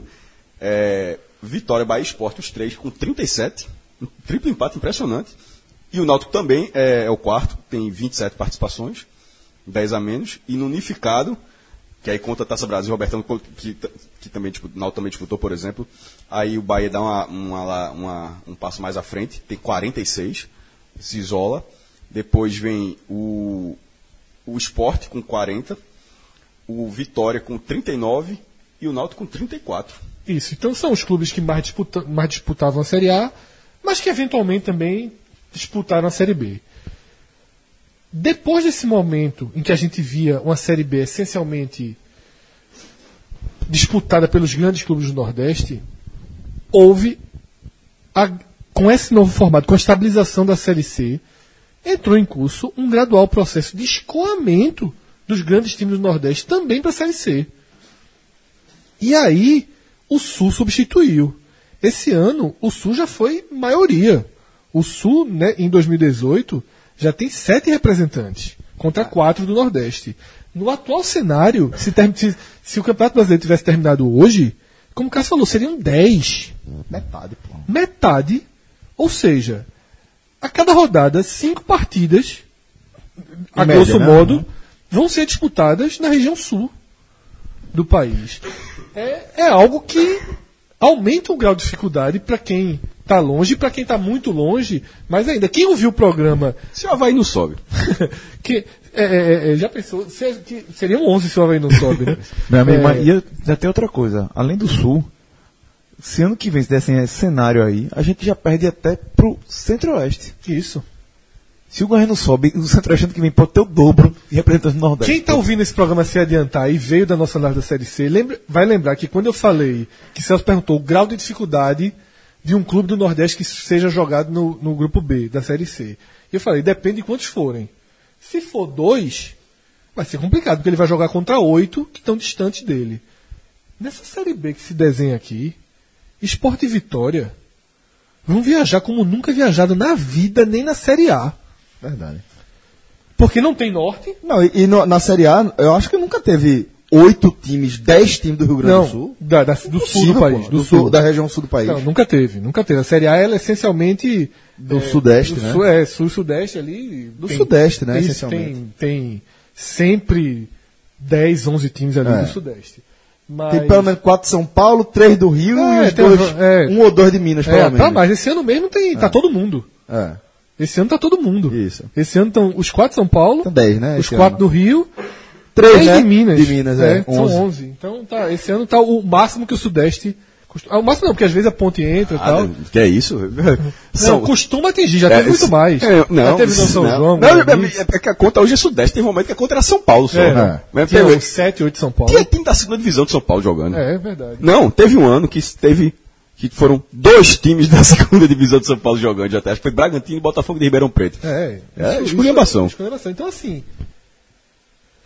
por mais que o Nordeste esteja mantendo alguma reserva na Série A, e isso é importante, o escoamento é muito preocupante. O escoamento é muito preocupante. Eu não acho que esse cenário é definitivo de hoje, tá? Opinando aqui. Por exemplo, eu eu, não, eu, não, eu continuo não acreditando que o CSA suba. Se bem que tá chegando na reta final, ele está se mantendo ali. Tá na briga, então né? ele vai disputar ponto a ponto. Eu achava que ele ia desidratar antes. É, tá na briga. Então, essa minha visão de que o CSA pode não subir, ela já está enfraquecida, porque passaram-se quantas rodadas desde que a gente fez isso no retorno, e a competição está chegando ao fim e ele está e ele tá sobrevivendo. É, em relação aos que vão cair da A, eu acho difícil que não caiam dois. Eu acho até difícil que não sejam Sport Sport Vitória. e Vitória. E até existe o risco de cair um terceiro. Tá? Eu acho que a situação não é, não é positiva em relação a quem está vindo da Série A. E lá embaixo, essa briga do CRB, veja o CRB com chances completamente reais de se sustentar. Briga também ponto a ponto, está passando muita rodada na zona de rebaixamento. É um pouco simétrico ao que eu falei do CSA. Digamos que eu estou com a visão um pouquinho otimista demais para o CRB e um pouquinho pessimista demais para o CSA, porque as rodadas estão andando e eles não estão mudando o contexto dele, o que sugere que de fato o CSA briga para subir e o CRB é um time do contexto de rebaixamento. Mas, ainda que eu acho que esse cenário não, não termine com dois clubes apenas, eu acho que vai ter de- pode ter três ou quatro, vai ficar talvez numa média próxima esse ano, mas é preocupante demais o escoamento. O que me preocupa é, é- é esse escoamento gradual para a Série C sem voltar, que é a distorção que a gente comentou atrás também, né? E uma Série B, Celso, que para Esporte Vitória se desenha uma Série B Duríssima, né? duríssima. Se, eu tô falando de Esporte Curitiba Vitória. ficando, né? Pesada. Pesada É, demais. Curitiba ficando. Criciúma é um time que sempre dá Ponte trabalho. Preta ficando. Ponte tá? Preta, Figueirense ficando. E economicamente mais frágil do que nunca. Curitiba esse ano com cota cheia e sem conseguir, tá no meio da tabela. Travou demais. Nesse momento tá cinco pontos. Aí você- é, aquela, é, é tipo a matemática do esporte. Você acha que dá, mas é muita gente para chegar. Tipo, ele tá ali com ah, os cinco pontos, mas para ele tirar esses cinco pontos, ele tem que tirar uns cinco times na frente. torcer dele. por quem raiz, que É não tá indo pro ar. gente. No torcer por quem raiz, que não tá indo pro ar. A turma já tá torcendo pro Curitiba subir. Mas é, no caso do esporte, no caso do esporte Vitória, a, a cota que ainda é uma questão nebulosa, não acho que serão apenas 7 milhões de reais, 6 milhões e meio, essa cota, não acho que vai ser assim. É, porque veja só, é o que eu disse desde o primeiro dia que saiu essa, essa notícia. Todos os clubes assina, todos os clubes assinaram modelos do- dos que eram do clube dos 13, assinaram é, valores diferentes, mas com mesmo, os mesmos modelos de negócio, certo? A partir disso, eu simplesmente não acho que Flamengo e Corinthians, dá para dar dois exemplos dos dois principais, mas pode ser qualquer outro que Flamengo e Corinthians assinaram, olharam assim e disse, não, beleza, é, se eu for rebaixado, não quero mais, não quero nada não. Tipo, eu ti- eu tive, ah, eu- sobretudo o Flamengo, que nunca caiu, tipo, o Flamengo nunca foi rebaixado, Aí, de repente, ele assina um contrato que, se ele eventualmente cair uma vez, ele não vai ter nada. Eu não- eu não acho que faça sentido. Tanto é que, aos poucos, já vem informação que os clubes poderão negociar, que terão a negociação paralela, que ainda o PPV é mantido. Ou seja, vai ter uma, a- você vai perder dinheiro, vai- não vai ser uma cota cheia, você vai sofrer um desfalque, mas dentro do cenário a- alarmista, eu acho que não vai ser 7 milhões de reais. Não, não vai ser. Tá entendendo? Assim, os- é, Nem esporte, nem vitória. nem esporte, não, qualquer um que for, qualquer cotista. Se for o Vasco que cair, o Vasco caiu três vezes. Tu acha que o Vasco olhou o contrato? Beleza, Globo, bota aí. cai- Quando eu cair, quando eu cair uma quarta, quero nada não. Quero só. Até porque na hora que fecharam o contrato, tinha esporte interativo no meio. Não, e então. não tinha concorrência. Não, se criaram novos modelos. É, que ti- tirar a, a a cláusula para queda, de repente foi modificado. Só, a Globo também falou assim: eu não vou ficar pagando cota cheia para ninguém mais não. Mas, um meio termo Certamente está fechado. É. Mas é meio termo. Ou seja, é no mínimo o cenário do segundo ano na segunda divisão. Isso. Ou seja, na hora que cair, no mínimo, porque se for o meio, o meio, o meio já é menos do que ganha, porque ganha ganhava 75%, né? Isso. Agora, se for 50%, ou seja, a tendência é de um cenário um pouco pior do que o clube jogando a segunda divisão pelo segundo ano seguido. É chato. É chato. Porque é, quando você é rebaixado, claro que você vai dando bate e volta. Depende da, da forma como você caiu. Quando o América Mineiro caiu, ele caiu organizado. Mas no mesmo ano, com a mesma pontuação, inclusive, o Santa Cruz caiu assim, batendo de parede, mesmo sem, sem, sem fundos, com buraco sem fundo. E o esporte costuma cair dessa forma. O- os, os rebaixamentos do esporte são, não por acaso, é, é muito. é, eu, eu acho muito sintomático que o esporte tenha três lanternas. Porque quando, quando rebaixa, larga o campeonato, assim mesmo, assim, né? Tá quase chegando esse momento, Tá quase chegando. É, o, esse Paraná ganha do Vasco era pra assustar, mas por enquanto talvez o Paraná não tenha força pra buscar a pontuação do esporte. Não, mas no momento largar tá, tá Só muito se perto. escrever o jogador É. errado e aí perder ponto. Mas, é, mas, mas não é só largar. Porque os rebaixamentos do esporte, por exemplo, em 2009, ele ficou dois anos. Ele, ele gastou o primeiro Sim, ano e não é. subiu, só subiu no segundo ano, E é- num milagre. Sim, no milagre. E 2001, que é o grande caso, que, que já, já que a gente já falou que essa gestão ela se parece com 2001 do esporte em termos de errar tudo que era possível. 2001 o esporte ficou cinco. a- ali foi um, o esporte perdeu muito bom, porque ali o esporte foi para a segunda divisão cinco anos. Era um clube que estava sempre presente em 31 edições da Série A. O esporte jogado 28 vezes a primeira divisão, ou seja, era um clube é, quase onipresente na, na primeira divisão. E ali foram cinco anos consecutivos na segunda divisão, justamente na mudança para os pontos corridos. O esporte perdeu muito com aquilo. Não- obviamente, não tem como saber desse possível rebaixamento se cai confirmando a queda, como seria agora. Mas ele, ele cai. é, tá, como já, já que, né, por exemplo, 2009, 2012, até onde eu sei, caiu e não estava devendo salário. Tanto que se pô, não está nem devendo salário, até discutir. Lucrou um ano, o Dubê falou que. Do, é, lembra o- o, o tema clássico, né, 10 milhões É. caiu. Então, assim, em, para esta segunda divisão, não é o esporte de 2013. Perfeito, bom, muito bom lembrar isso. O esporte veio com 10 milhões em caixa, foi até aquelas. É, pelo Se aparecesse 10 milhões no esporte agora, É meu Deus do céu. nada. Não, Imagina, 10 milhões aparecesse no caixa do esporte Resolve. agora. ah, não pode contratar ninguém, né? Se, Sim, pra- não, mas assim, meu irmão, Claro. a gente chorando de emoção. Mas veja só, veja- inclusive veja a diferença. Cinco anos depois, um time rebaixado. Um, um foi rebaixado. 2009 caiu, de letargia, mas sem dever nada. Isso. É, 2012, estou falando de rebaixamento dos pontos corridos. 2012 caiu com 10 milhões em caixa, com, com palavras do, do presidente, que hoje é o vice. E agora vai cair devendo imposto, devendo salário, sem ativo de jogador, sem time. Como é que eu não vou achar que isso é mais parecido com 2001 do que com 2009 e 2012? 10. Não, eu digo assim, do- dos rebaixamentos, que nos anos seguintes o clube tinha uma estrutura para se reerguer mais rapidamente. Nesse momento, eh, com essa segunda Lembra divisão. muito 2000, Com essa né? segunda É. divisão aí, o esporte não cai estruturado para fazer o bate-volta. Isso. Ele vai ter problemas. Deve- se, se ca- confirmando a queda, sempre deixando claro. Cássio, vai- eu, eu vejo esporte e Vitória. Tá? Eu vejo Vitória numa situação muito Não, o parecida. Vitória também. Vitória no começo É. do ano tava tendo que adiantar. Tava, lembra não o negócio da, do orçamento do Vitória? Pelo Isso, amor de Deus. Problemático o time também politicamente. Eles, inclusive, assim, dois times que há dois anos batem na trave, há dois anos chega na última rodada. Muito mais do que o esporte. É, chega na última rodada em condição de, de desespero. O Vitória chegou a, a ver o rebaixamento ano passado. Veja só, o Vitória foi 16 nas últimas duas edições. Exatamente. Um Então, gol de saldo pro Curitiba. foi né? o gol, aquele gol no final que o Curitiba. Não, o Vitória tava salvando. Aí o William Correia fez aquele pênalti. Exatamente. Só que aí, aí o Vitória cairia. Só que aí lá em Chapecó o Curitiba levou um fumo. Exatamente, levou um gol do, do Chapecoense no final. Mas assim, caem, e pra mim eles caem em condição muito semelhante aos que vão ficar. A Ponte Preta, a Figueirense, a Curitiba. É, tudo é questão de dívida.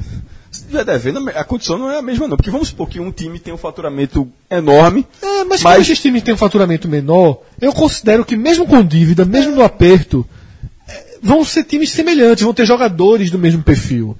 Então, mas nessa dívida é muito ruim. Porque Muito, porque era pra ter vantagem. pra esses clubes aí, esse jogador de perfil, a cobrança é muito menor. Isso. Esse jogador com esse perfil que pra quem entendeu esse perfil, o perfil fraco.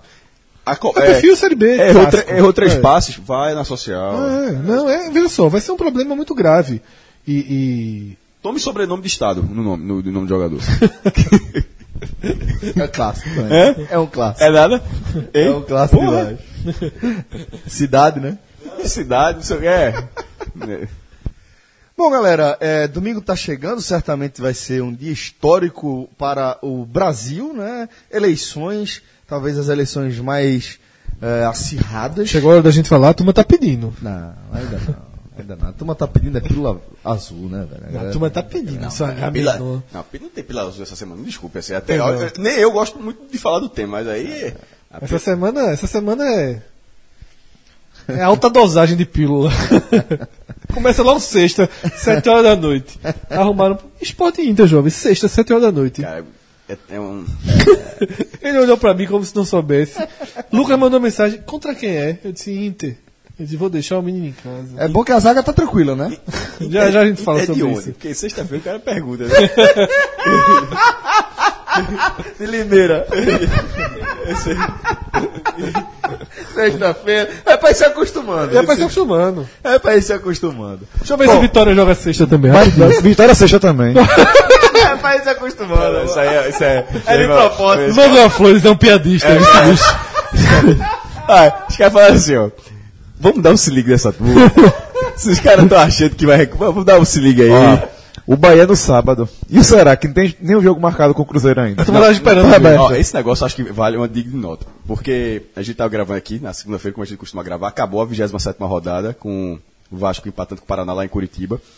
E depois de cinco meses, só no Brasil, depois de cinco meses, finalmente a tabela do Campeonato Brasileiro conseguiu ficar ajustada, com todos os clubes tendo né? o mesmo número de jogos. Porque um jogo da terceira rodada, Vasco e Santos, terceira, só foi realizado ne- nessa semana agora. Ou seja, o jogo do segundo turno, o Santos e Vasco. Aconteceu antes. Já, já tinha- já- o Vasco e Santos já tinha acontecido. A volta foi antes da ida. A volta foi antes da ida. E, e detalhe, isso não foi neto, a galera foi buscar. Em 2007 já tinha acontecido. Aí, Brasil- Mas enfim. Aí, depois de cinco meses a tabela ajustou. Aí o que acontece? A rodada seguinte já tem um jogo com esse adiado. Vai durar uma rodada a, ta- a tabela uniforme. Bom, galera, então não teremos jogos no domingo, mas teremos companhia do Chopp funcionando a todo vapor. Então você vai ter aquele cardápio vasto da companhia do Chopp, mas vou dar aqui uma dica que é, eu já falei ela aqui algumas vezes, tal, mas está na hora da gente reforçar, porque meu amigo, é até bom contar uma história bem rápida antes para explicar o motivo pelo qual a dica é inacreditável. A companhia do Chopp, que a gente hoje conhece pelo atendimento, pela cozinha espetacular, pelo, pelo cuidado em todos os detalhes, ela começou como com- companhia do sanduíche. Né? Companhia do sanduíche e do milkshake. Diz Tony que era o melhor milkshake do Recife. Exatamente. E aí o seguinte. Pistão não, eu também digo. Era, Era era o melhor milkshake do Recife. Esse Não, mas é porque muito Tony vendeu, vendeu sanduíche até, até durante. Acho que eu tinha uns 10 anos, foi quando parou mais ou menos. E esse milkshake era famosíssimo em Boa É muito famoso, muito famoso. E o seguinte, galera. Vai chegar o combo do 45 minutos, que é fortíssimo. Fortíssimo, lá pra companhia do Chopp, tá? É, e a dica pra você é o seguinte. Dá uma olhada no cardápio de hambúrguer da companhia do Chopp. Tem um tal de gerente. que Tony colocou a foto. Espetacular. Espetacular. Esse é o seguinte. Primeiro que E o gerente Tony- voltou. Aí colocou o sanduíche bonito. Sanduíche. foda, Não sei nem do que, é que tem dentro. É foda. Olha o seguinte, ó. Lá, duas carnes no sócio trabalha. Você pode escolher entre dois tipos de carne.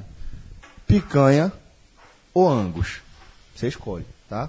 Queijo prato ou cheddar inglês. E aí os ingredientes, cebola, bacon e tal, você vai acrescentando, né? Fred salivou, É, eu pô. tô com fome, porra. A turma pra Meu chegar aqui amigo. na hora, não janta, e tu me trouxesse uma barra de chocolate. Isso é um criminoso, velho. Eu vou dar, eu vou dar essa coisa do telefone. A mas, ó, barra cuja data de fabricação datava de um período. É verdade. Paleolítico. Posso, posso, posso, eu posso descrever então o gerente aqui pra Tá, meu, Fred. posso ligar. Posso descrever o gerente aqui pra Dale. Fred? Seguinte. Gerente. Já sabe, tá- sabe caldo Fredo? Qual é a definição de caldo Fredo? O quente com frio, né? Sim. O que acontece? Sério que é isso? É. Pão brioche na chapa, quentinho. Então o Biocho já começou bem. Aí vem o salpicão de frango dentro. Espetacular. Meu amigo. Tem um aqui, ó. Cachorro quente da Deus. Não vou ler, não. É sacanagem. É sacanagem contigo. Ler um negócio desse essa Vai, hora. pô, vai. Não, não. Qual o nome disso aqui? Escrituário é o hot dog, salsicha viena cerati, molho de tomate e bacon co- E crocante. só tem de domingo pra pedir todo dia? Só domingo. Só domingo. Domingo, especial domingão. Pra torturar. Domingo eu tô trabalhando. Galera, bora dar aquele gás na companhia do chopp, na companhia do sanduíche. Vamos lá. Faça Papelzinho, esse o, pap- pedido. o papelzinho vale domingo. vale. Outra coisa, outra coisa, tudinho, iFood e no rap, meu amigo. Então, Verdade. O que é que não, não pega. Ó, tu vai estar trabalhando, já pode pedir, Fred. Vou pedir. Verdade. Rafael. Só não vai valer o teu papel, mas Você pode buscar, né? Ah, eu cachei. Ficou Tony, desenrola tudo. Fica tranquilo. Galera, companhia do chopp. Avenida Conselheira Guiar, número 2775 e o telefone 3465-9066. Isso aí, galera. Companhia do chopp é a melhor opção pra você. Vai por mim. Tem uma denúncia aqui pra fazer que eu acho que a CBF e a Rede Globo não perceberam. Então vamos lá. Tô igual aqui é, é, o, O advogado Fluminense. Não, é, é o choque de cultura. Tem uma denúncia pra fazer, né? Choque de cultura que, inclusive. Global agora, né? Global, antes do futebol, Gostei né? do, do episódio. Muito bom o episódio. O episódio inteiro, nove, de 9 minutos, é muito melhor do que o de eu 5 confesso, minutos. confesso que eu não fui pra ver. o- Eu só vi o que eles botaram na internet tem 5 minutos. Eu só vi É, esse. tem um de 9 minutos que é muito melhor, por sinal. Veja os 9 minutos que. É, é um Não, episódio. é um episódio 9. É, exatamente, 4 minutos. Eu não vou estar não, velho. Vou estar não, vou não. Segue o jogo aí. Eu nem ouvi, na verdade. Eu pensei que ser um episódio diferente. Eu era estendido, pô. Estendido. Inclusive tem uma frase genial nesse episódio, na parte estendida. Porque a parte. É, é o mesmo episódio, a Globo editou um pouco mais. Na Porra, verdade, editou um pouco mais, o negócio tem eles nove deram minutos. entrevista que eles mesmos editaram. O negócio tem 9 Eles minutos. têm o controle total. Saiu 5. Eles mesmos editaram, eles têm todo o controle. Tem uma frase que é genial, que eles estão falando de pica-pau, porque é sobre a era do gelo, e fala assim, não, pica-pau. O cara, pica-pau? Pica-pau só é visto no Brasil, é igual ao Iron Maiden.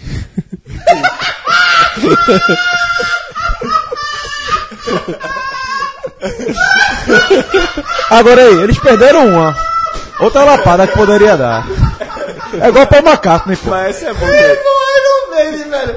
Iron Maiden é aquela banda de metal gigante no Brasil. No Brasil. Só abre, só abre, só é a atração principal em show, em festival de metal no Brasil. É. No resto do mundo só entra no line-up. Paul McCartney, é espetacular. Paul. McCartney também tá começando a entrar nessa. nessa... Ainda não, ainda Pelo amor de não. Deus, O Arra, sim. Pera, pô. Ah, Paul é, McCartney vem pra cá todo ano agora, pô. Mas ainda, ainda tem todo Como eu respeito. sou Olinda, eu posso falar. Como, eu- sou Olinda, eu posso falar. Quando o show é um pouquinho depois do Tacaruda, a cor já tá. Já tá... É, o Arra não. O Arra é cansado. O Arra já tocou em festa de piano do boiadeiro. A cor já tá descendo. Show de rock, quando é assim, não é não? É. Ai, Deus do céu. Então, assim, o. o, o- é muito, foi muito boa essa frase, mas o choque de cultura tem um cara fazer uma denúncia aqui, né? Alguém sabe que. co- É, Os, ca- os caras, o negócio é que eles entram no personagem de uma forma assim. Demais, é demais. Veja depois a versão estendida, que é, que é muito boa. Devia entrar, a Choque de Cultura devia entrar no H-Menu. Dá pra gente fazer umas coisas, É. uma leitura é interessante. Isso. Agora, é, eu vou fazer uma denúncia. Fica fácil. Alguém sabe que Corinthians e Flamengo vão jogar sexta-feira? Não é possível. Meu irmão, Não é possível. Corinthians e Flamengo vão jogar sexta-feira, pô. Então é o jogo da Globo, né? Não, mas nove da noite não é o jogo da Globo. O jogo da Globo vai ser sábado à tarde, a- o jogo da transmissão. Então, Bicho, ó, vou dar a última vez. Supondo que não seja na TV aberta. Não, nove da noite não é Mas, na bicho, TV olha só, aberta. depois que a Globo meteu o jogo na quinta-feira aí, nada me surpreende mais não. Não, n- veja só, se fosse às 9h45 da noite, eu Ok, tava aceitando. Fazia sentido. Na sexta-feira, 9 da Chorou, noite, não é Globo. chorou pra Globo, chorou pro Globo Repórter. Rapaz, eu acho, eu acho Chorou que pra novela, chorou pra todo esse mundo. jogo deve cair, 9 né, horas chorou pro Jornal Nacional, que tá começando 8h55. Fred, veja só. É, checando aqui o site da CBF, realmente esse jogo ele só aparece na grade do Premier. Nesta década, nesta década, de 2011 até agora, 2018, na primeira divisão eles se encontraram todos os anos. Esse vai ser o 16 jogo. Vai ser a primeira vez que esse jogo. Detalhe: dos, de todos os jogos anteriores, dos 15 jogos anteriores, 14 passaram na Globo. E numa escala ascendente. A, começou com 18 estados em 2011, aí foi subindo 25, 26. Aí chegou até o recorde que seria esse ano, seriam 27. Ia ser a primeira vez que teriam 27, mas de última hora mudaram a grade da Bahia e acabou passando Santos e, e Vitória. E era melhor que tivesse passado do Flamengo mesmo, porque o jogo foi 5 foi cinco por Santos. Mas é, a única exceção nesse tempo todo foi em 2011, curiosamente, no- logo no primeiro ano, no retorno, que o jogo passou no Sport TV. E outra, aquilo ali aconteceu por um ajuste, como agora, forçado pelo calendário. Agora o calendário por causa da- das eleições. Mas ali foi para o Sport TV. Ou seja, nunca, nesta década, Corinthians e Flamengo passaram no Campeonato Brasileiro sem. Só no pay-per-view. Meu amigo. Ó, a gente já fez até uma projeção da Série B em sua versão 2019 com Esporte e Vitória dentro dela. A gente basicamente já cravou que dificilmente essa dupla consegue evitar o rebaixamento, mas ainda temos 11 rodadas de Série A pela frente e ainda temos que analisar o que é que está acontecendo na elite do futebol brasileiro. Como de costume, vamos focar aqui no desempenho dos, dos participantes, dos integrantes do Nervosão, tá? Então a gente vai começar a análise a partir da décima colocação. Vamos passar aqui a classificação do Nervosão, que tem o Fluminense na liderança com 34 pontos, é o décimo. Atlético Paranaense e Botafogo tem 33 pontos. O América Mineiro é o décimo terceiro com que 32. pra mim é de onde começa, tá? Começa o Nervosão daqui, né? É, tipo, é o, o- fazendo, se a gente fosse parar pra fazer uma atualização, eu já não vejo mais. Fluminense, Atlético e Botafogo. É, o Botafogo ele tá conseguindo jogar um pouco melhor. Zé Ricardo é um ótimo treinador. Deu uma o Fluminense sem. Pedro é que impressiona, né? Não, o Fluminense também tá muito ajustadinho. Faz jogos duros. Perdeu do Grêmio na última bola do jogo. Assim, pode acontecer? Pode, porque todos esses times são vulneráveis. Todos esses times podem pegar uma sequência, dar um azar ali, perder um jogo em casa, pega uma sequência de 3, 4 jogos sem vencer. Pode, e aí voltaria pro contexto. Mas hoje eu não consigo mais colocar Fluminense, Atlético Paranaense e Botafogo na lista direta, não. Mas do América pra baixo, que é do que você vai ler, eu já acho bem Então, direto. do 13 terceiro colocado, o América, que tem 32 pontos para baixo, a gente vai colocar uma lupa aqui sobre a classificação do Nervosão. A gente vai ter na sequência do América três times com 30 pontos. O Bahia na 14ª colocação, o Ceará o 15º e o Vasco o 16º. O Vasco, que como o maestro bem lembrou agora há pouco, eh, empatou com o Lanterna Paraná, jogo lá em Curitiba, um resultado ruim para o Acabou de Vasco. derrota, na verdade. Isso. Joga- o- jogando com um a menos, né? o nono pênalti marcado pro Vasco na Série A. Isolado como Quando time. estava 1x0, esse pênalti foi no último lance do primeiro tempo, o jogo estava 1x0 e Ortigosa perdeu uma chance incrível num, num rebote, ele estou por, ele estou por cima da barra por ele, por ele ter sido 2x0. Aí o Vasco empatou no momento que já era justo, o Vasco tava, já tem crescido na partida, mas na volta para o segundo tempo, o Paraná voltou muito melhor e o Vasco perdeu um jogador. Logo Aí- no começo, Logo né? no começo, aí depois o Vasco até saiu até... pra Esses achar- O times Ortigosa, estão- inclusive, eh, acabou provocando a expulsão. Aquela penetração foi agarrado por trás e acabou expulsando o zagueiro do Vasco. É, então a gente tem esse trio aí com 30 pontos, né, Fred? que ele só não corre mais risco pela ausência de um grande perseguidor. Porque o grande perseguidor era o Ceará e saiu da zona de rebaixamento. saiu, né?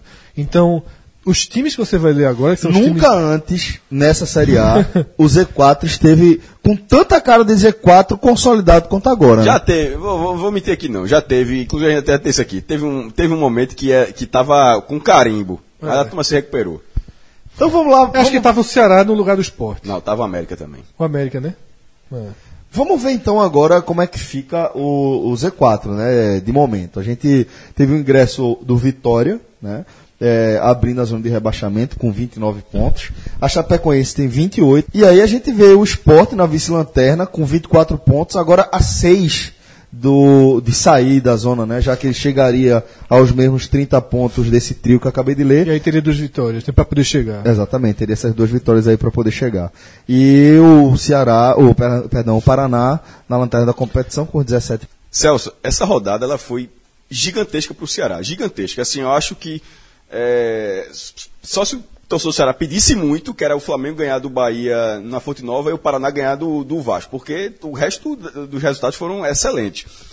Tanto que o clube. Só ele venceu, né? Não, só ele venceu, considerando o Bahia, que o Bahia tem 30 pontos. Outros clubes tropeçaram, mas, mas assim, depois do Bahia tem o América Mineiro que tem 32. Já tem essa distânciazinha mínima de dois pontos. Mas dos clubes mais próximos ao Ceará, com a mesma pontuação ou menos, ele foi o único que venceu. Tal- ou seja, ninguém discute que o Ceará é o ganhador dessa rodada. São dois ganhadores. O Palmeiras, que assumiu a liderança, mas assim, da- dentro do, do nosso nervosão aqui, foi o Ceará, que depois de 24 rodadas saiu do Z4 com a reação. Mas saiu saindo, né? Re- reação merecida, porque já são sete vitórias nas 15 rodadas pós-Copa do Mundo. A Copa parou com 12, depois então foram 15 de lá pra cá. O Ceará não tinha nenhuma vitória antes da Copa e ganhou as sete nessas 15 agora. É, o Sport, por exemplo, ganhou um, um na, na volta da Copa. Um em 15, nesses 15. Mas, veja só. Mas o que eu queria dizer não era isso. É só dizer assim, pô, a, reação do Ceará é fantástica. Mas a todo mundo tropeçou de tal forma que qualquer um outro dos outros clubes, tirando o Paraná, que está virtualmente rebaixado, Pode comemorar. qualquer outro clube vai dizer assim, ó, beleza, o Ceará largou, mas não foi o maior dano que poderia ter sido. Não foi. Foi quase uma rodada nula. Passou uma rodada Por exemplo, e todo mundo. Seus pecados foram todos perdoados. Veja o lado do esporte. A derrota estava quase na conta, não estava. Ninguém queria levar de 5 na estreia do treinador. Mas assim, o, o- o Atlético brigando pelo G6, a, a chance de vitória do Atlético é absolutamente normal, sobretudo em cima desse esporte. Para o esporte, essa, ou seja, eu achava que o esporte ia perder o jogo. Não achava que o esporte ia se recuperar lá, não. Para o esporte, a rodada seria perfeita se tivesse sido empate entre Ceará e Chapecoense. Ou seja, só um resultado não beneficiou o esporte. Isso. E mesmo assim, ao não beneficiar, pelo menos atrapalhou a Chapecoense, porque ainda era um confronto direto, né? Sim, sim. É, o, que, o que me parece desenhado nesse momento é uma briga muito direta, né? Muito direta para mim, do América Mineiro até a Chapecoense. São quatro pontos. Esses, para mim, jogam o mesmo campeonato, vivem a mesma briga. São times que eventualmente pontuam, né? Estão pontuando, estão somando. O esporte isolado, numa, não é um Paraná, não é um time rebaixado, mas isolado, por não, por não conseguir vencer. Caminhando para isso, né? É, o esporte hoje desenha para uma, pra uma zona de rebaixamento, mas é, eu vejo muito, a frase mais repetida nas análises do esporte é como é que vai ganhar sete jogos de 11, né? Primeiro, eu acho que não vai ganhar sete jogos de 11 e acho que pode escapar sem ganhar os sete jogos de 11, tá? Eu acho que com cinco vitórias e alguns empates você já, já, já escaparia, por exemplo. Mas fundamentalmente, eu não perderia nem tempo hoje falando em cinco, seis, sete vitórias quando você não vence a primeira. Hoje, considerando a média do. Só para acrescentar o que você está falando, considerando a pontuação do 16 Vasco, a média é, projetando para 38 rodadas seria de 42,2 pontos.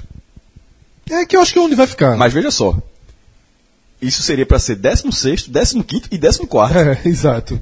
Eu acho que 42 você tem uma chance factível de permanecer, 43 uma chance real de permanecer, 44 para mim escapou. Mas o, o, o X da questão é que a gente só volta a falar em conta para esporte quando o esporte vencer. Eu tenho aquela minha conta que quem ouviu sabe, lembra mais ou menos que nesse primeiro recorte que se encerra na Arena da Baixada contra o Atlético Paranaense, o esporte teria que fazer quatro pontos. Ou seja, ter que ganhar um e empatar o outro dos próximos dois jogos. Ainda está na, na, dentro da, da janela de possibilidade. Mas o esporte hoje não pertence a esse campeonato. O esporte ele tem alguma chance de se aproximar desse campeonato, coisa que o Paraná não tem nenhuma. Esse campeonato ele vai da Chape ao América. É um campeonato de duas vagas ali, o esporte correndo por fora. Caso o esporte ganhe um jogo fora da conta, o esporte entra nesse campeonato. Porque o esporte tem a prerrogativa de jogar com Ceará, Vitória e Vasco na ilha. Então, se você fica a três pontos desses times, você está a um confronto direto em casa Isso. de ultrapassá-los, porque o esporte ficaria com a vitória a mais contra todos eles. Exceção própria vitória, na verdade. Contra Vasco e contra Ceará. Então, é, é, para o esporte, é um momento de. Quando vencer o primeiro jogo, você olha se ainda dá. Enquanto não vencer o primeiro jogo, não dá. Tá? Para mim, esse cenário é muito claro.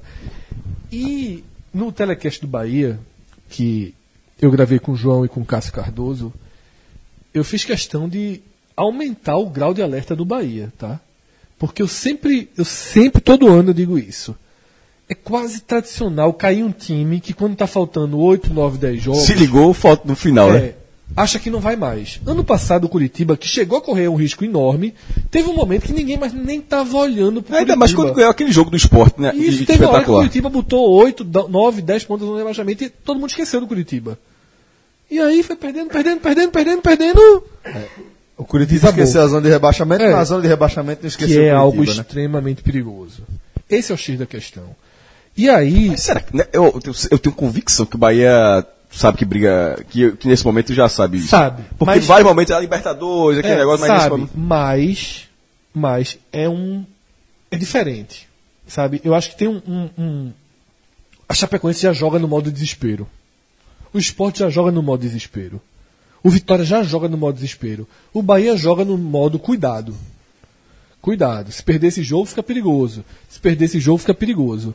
E aí tem um elemento pro Bahia que eu acho que é um elemento que sai do controle dele, que pode agravar, que é o esporte.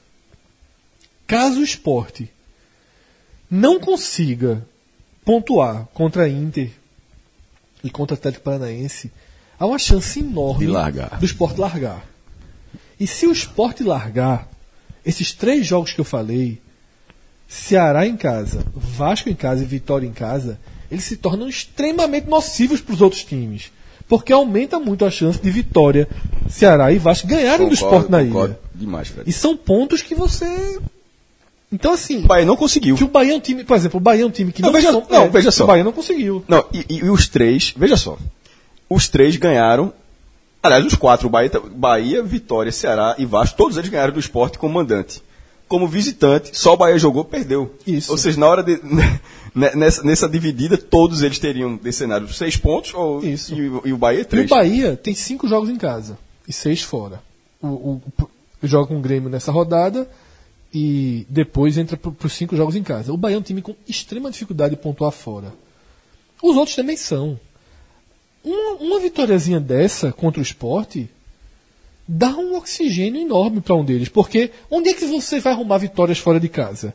Onde é que Vitória. Seus adversários diretos. Sinceramente, verdade, onde é que que largou. Vitória, Ceará e Vasco arrumam vitória? O Vasco não ganhou do Paraná, pô. O Vasco não ganhou do Paraná fora de casa. Esses times têm enorme dificuldade de vencer fora de casa. Todos eles. Todos eles. Chapecoense, meu Deus do céu, o Guto Ferreira não ganha fora de casa. Isso aí é uma coisa.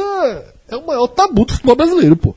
É porque foge aos olhos da mídia nacional. Mas isso é um negócio que assim, o cara não ganha. Não é que ganhou 1 em 20, não. É que ganhou zero.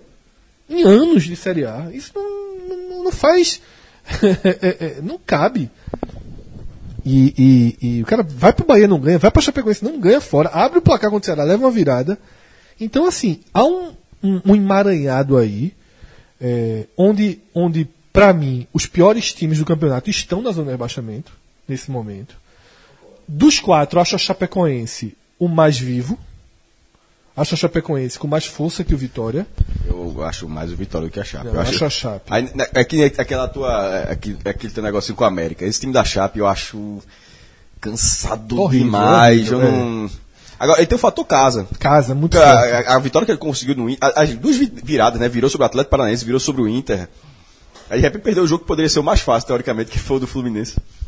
Mas, é, é, e eles se enfrentam, inclusive, em Chapecó, em Chapecó daqui a duas rodadas, né?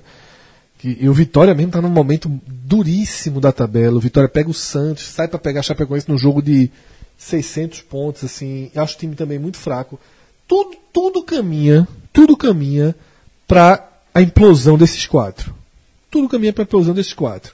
Mas tem 11 rodadas ainda. Tem 11 rodadas. Por exemplo, um fato novo seria o Sport ganhar um jogo. O Sport ganha do Inter sexta-feira. Se o Sport ganha do Inter sexta-feira, É muito fora da curva. Confiante isso no sistema defensivo.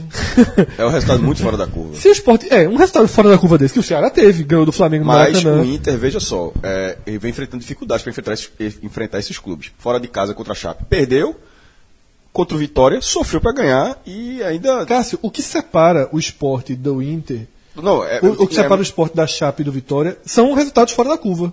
O Vitória ganhou do Atlético Mineiro em casa, Falei isso, É. não sei, falei. numa né? bola na trave que bateu nas costas, a bola entrou. O Inter virou, o, a Chapecoense virou sobre o Inter. A Chapecoense virou jogos improváveis Ceará agora. O Ceará contra o Flamengo. Todos esses têm uma. O Sport, a vitória, Não, fora da curva do Sport é contra o Palmeiras lá no começo do campeonato. Então aí assim, parou. é. Se o Sport consegue uma outra vitória fora da curva, pode ser um fato novo. Porque pode ser um time, como o Ceará virou um time que, que se organizou e saiu da zona de rebaixamento olhando para cima, enquanto hoje, hoje Vitória e Chape olham para baixo. Mas eu não creio que o esporte tem essa. Teria que ser algo mágico, assim, algo fora da curva mesmo. É fazer um gol achado, segurar o jogo, ganhar e inverte a ordem. Mas é, é muito. É muito pouco provável que isso aconteça. Não há razão futebolística para isso. Para mim, eu não vejo, eu não vejo como. Por isso que eu falo da história das sete vitórias, tá? É, Chapecoense e o Vitória. O Vitória tem cinco pontos a mais que o Sport. Certo? Então, cinco pontos a mais que o Sport, ele só precisa de cinco vitórias, pela aquela lógica das sete vitórias. Cinco, eu não sei, eu não olho a tabela aqui, eu não consigo de jeito nenhum dar cinco vitórias pro Vitória. Cinco triunfos. É o que Vitória. mantém, é o que mantém os outros times vivos, né? É o, um- o que mantém cada um vivo é o desempenho do outro. O Vitória o ganhou oito né? jogos e 27. É, E é o pois que mais ganhou dessa turma toda. Ganhou 8 e 27. Tem que ganhar 5 em 11. A Chape ganhou 6 em 27. Sport também, né? Tem que ganhar 5 em 11. O Sport tem que ganhar 6 ou 7 em 11. Então, assim, no fundo, Celso, no fundo, é difícil do mesmo jeito. Se um desses me arruma um resultado completamente inesperado, um Volta desses jogo. tá no jogo. No caso do Sport volta, os outros podem sair e aí empurrar um Bahia, um Ceará, um, um Vasco. Eu não, eu não tenho projeção, não. Tirando o Ceará, que joga um futebol mais competitivo e de evolução, o resto eu acho times na mesma toada, né? Lembrando que quando eu falo isso, eu estou falando da Chape ao América. O esporte ainda fora desse jogo. Então, vamos aproveitar e vamos, vamos depois de analisar a classificação conservadora, tradicional da Série A, vamos para o nosso FMI, que continua sendo um- um- uma ferramenta bem legítima de identificar a real situação dos times e a gente vai ver quando a gente chegar lá no Z4, tá? Aqui a gente tem o Fluminense também na liderança do Nervosão, devendo somente cinco pontos, os mesmos cinco pontos que devem o Atlético Paranaense. Vai ser campeão, vai levar a taça. o gigante do Nervosão. É um monstro. É o gigante do É o Nervosão. melhor time do Nevozão. É o É o maior melhor time, maior clube do Nevozão. Quem? O Atlético Paranaense. Maior que o Fluminense. Historicamente não, mas é um monstro pra isso aí. Sabe, sabe, o Fluminense também é chatinho disso pra cair. É. E quando é chatinho pra cair de todas as formas. quando cai, meu irmão, pra derrubar mesmo é pau. Mas é, é fortezinho de reação também. Só que o Atlético. Paranaense nem se preocupa mais. E a gente tá fazendo aqui, de, tem cinco pontos, Ó, uma correr. coisa, uma coisa que eu vou deixar a promessa aqui da gente. meu. Nunca mais. Não. Se largar com cinco derrotas, eu- o Nervosão, a, a 2019, não tem o Atlético Paranaense. Não tem. A se eventualmente ele cair, ótimo, venha pro, venha pro bolo, aí trabalha nisso. Mas assim, não vou ficar com- Detalhe, esse ano não tinha. A gente botou no limbo, mas perdeu a confiança e jogou ele pro Nevozão. Não, porque foi. é, Lembra mesmo, que era Inter e Atlético Paranaense Essa, limbo? porque, bicho, essas, essas largadas ruins do Atlético Paranaense e essas recuperações. Mas são. é tá, é, velho. mas, o, mas, mas, mas, Mas é tá. que é, mas- São 10 anos fazendo isso, pô. Mas eu acho que isso é a essência do Nervosão, pô. Não, não. Mas não é, então, mas, porque- não, nervoso é o cara que vai. O atleta é. Nervoso, a gente olha pra ele como nervoso, ele é- ele não é, exatamente, Celso, ele não é nervoso. Não, aí que tá. Tá aí que não, tá. tá eu, eu acho que a gente olha pra ele e faz. Esses caras não estão nervosos, não. Mas eu acho que a, a essência do torcedor do Furacão é o torcedor nervoso. Celso, daqui a três rodadas a gente tá falando de Se em, Libertadores. esse Curitiba, os, se em Curitiba os caras descobrirem que a gente bota um nervoso e bota o Atlético Paranaense, os caras. A, a, os fanáticos. aquela do- Veja, aquela em da caveira, né? E Curitiba é complicado, é um lugar complicado. Cu- Nervoso em Curitiba é outro. Campeão brasileiro de posicionamento da 15 a 19 até a 20 posição, Curitiba. Esse é foda. Só joga ali. Rodada 1, um, torcer por quem? Do É, Curitiba. o Curitiba só joga. Tô sentindo saudade dele aí agora. Inclusive, já que tá falando de Curitiba rapidamente, é, de futebol, justamente Curitiba é um clube. O Curitiba é nervoso. O Atlético não é não, mas o Curitiba. Curitiba, o Curitiba Como é que É, existe? sempre- torna Torcer por quê, amarrado na cama de tanto que se treme. Como é que o Curitiba esqueceu a reta final do campeonato ano passado? Não entendo. Pois é. Meu irmão teve alguma coisa grave. no- os caras ligaram. Os cara, ou então foi uma soberba que os caras nunca tiveram. Só. Eu tomava pela soberba. A gente, a gente escapou. A gente- não, pô. Quem, quem pega dois pênaltis do Diego Souza no jogo, que ali, ali o esporte caiu e ali o Curitiba escapou. Foi lá- foi o consenso de todo mundo. Só que não, né? É, Bom. é loucura. Então a gente chega ao Botafogo, que deve sete pontos em casa. É, na sequência temos América Mineiro com 10 pontos. E vejam só, o Vitória, ele deve, entre aspas aqui, somente 10 pontos. O Vitória que entrou na zona de rebaixamento tradicional, né? Da classificação tradicional da Série A nessa 27ª rodada, para efeito de FMI, ele está com alguma tranquilidade, já que ele manteria dois times entre ele e a zona de rebaixamento, que seriam Vasco e Chapecoense, ambos com 11 pontos eh, de débito aí nos jogos como mandante. Traduzindo isso, Celso, para a realidade, para que isso se mantenha, tá? Quando chegar na rodada par, que a gente tá na rodada ímpar. Rodada ímpar, ela, É aquela rodada É. que tem, tem sempre metade dos times estão com um jogo a mais em casa, Isso, né? para que, pra que ele defenda essa vantagem dele e ela se torne real, Tem que vencer, ele né? tem que vencer o Santos. Se ele vencer o Santos, ele sai da zona de rebaixamento. Por isso que é, que é tão didático esse FMI. Agora, veja como o Z4 mostra que a situação do Bahia, de fato, como o Fred aponta, é uma situação difícil. O Bahia, ele tem, ele deve os mesmos 12 pontos em casa do Ceará de Lisca. Então, Bahia e Ceará ainda estão dentro da zona de rebaixamento do FMI e Paraná e Esporte fecham aí, na verdade, Esporte Paraná fecham também o FMI na vice-lanterna e lanterna. E aí, Celso, é justamente quando você pega esse balanço de Ceará e Bahia, assim, que estão na, na classificação oficial fora da zona de rebaixamento, é porque eles têm um jogo a mais em casa. É por isso. Agora, para que Chape, Vitória equilibrem essa balança, Chape e Vitória vão ter. O, a Vitória, vai- o Vitória vai ter que vencer o Santos nessa rodada, no Barradão, e a Chape vai ter que vencer o, o Atlético Mineiro na Arena Condá. No Atlético Mineiro, empolgado. Empolgado. E Mas o Santos Chape- também empolgado. Mas a Chape é a Chape. Então, assim, se eles vencerem, se eles vencerem, a gente vai ter efetivamente o encaixe do Nevozão com. Ó, se a Chapecoense ganhar Atlético Mineiro, é uma vitória fora da curva. Então, mas é- é- vai acontecer o encaixe do Nevozão com o FMI.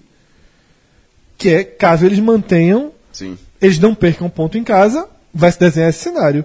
Que é o cenário de Bahia, Ceará, Esporte Paraná do rebaixamento. Porque o Vasco joga fora de casa nessa rodada. Contra o Clássico, contra o Botafogo. Isso. Bom, senhores, é, pelo adiantar do relógio e pela cara da gente, acho que dá pra gente fechar o programa, né? Forte abraço a todos, até a próxima, galera. Valeu. Tchau, tchau. Tava pe- rápido eu tava pegando o microfone para falar sobre o Bahia da Sul-Americana e sobre o sorteio da Copa do Nordeste. Eu pensei que ia ter falado de Champions League aqui também, tchau, pô, agora.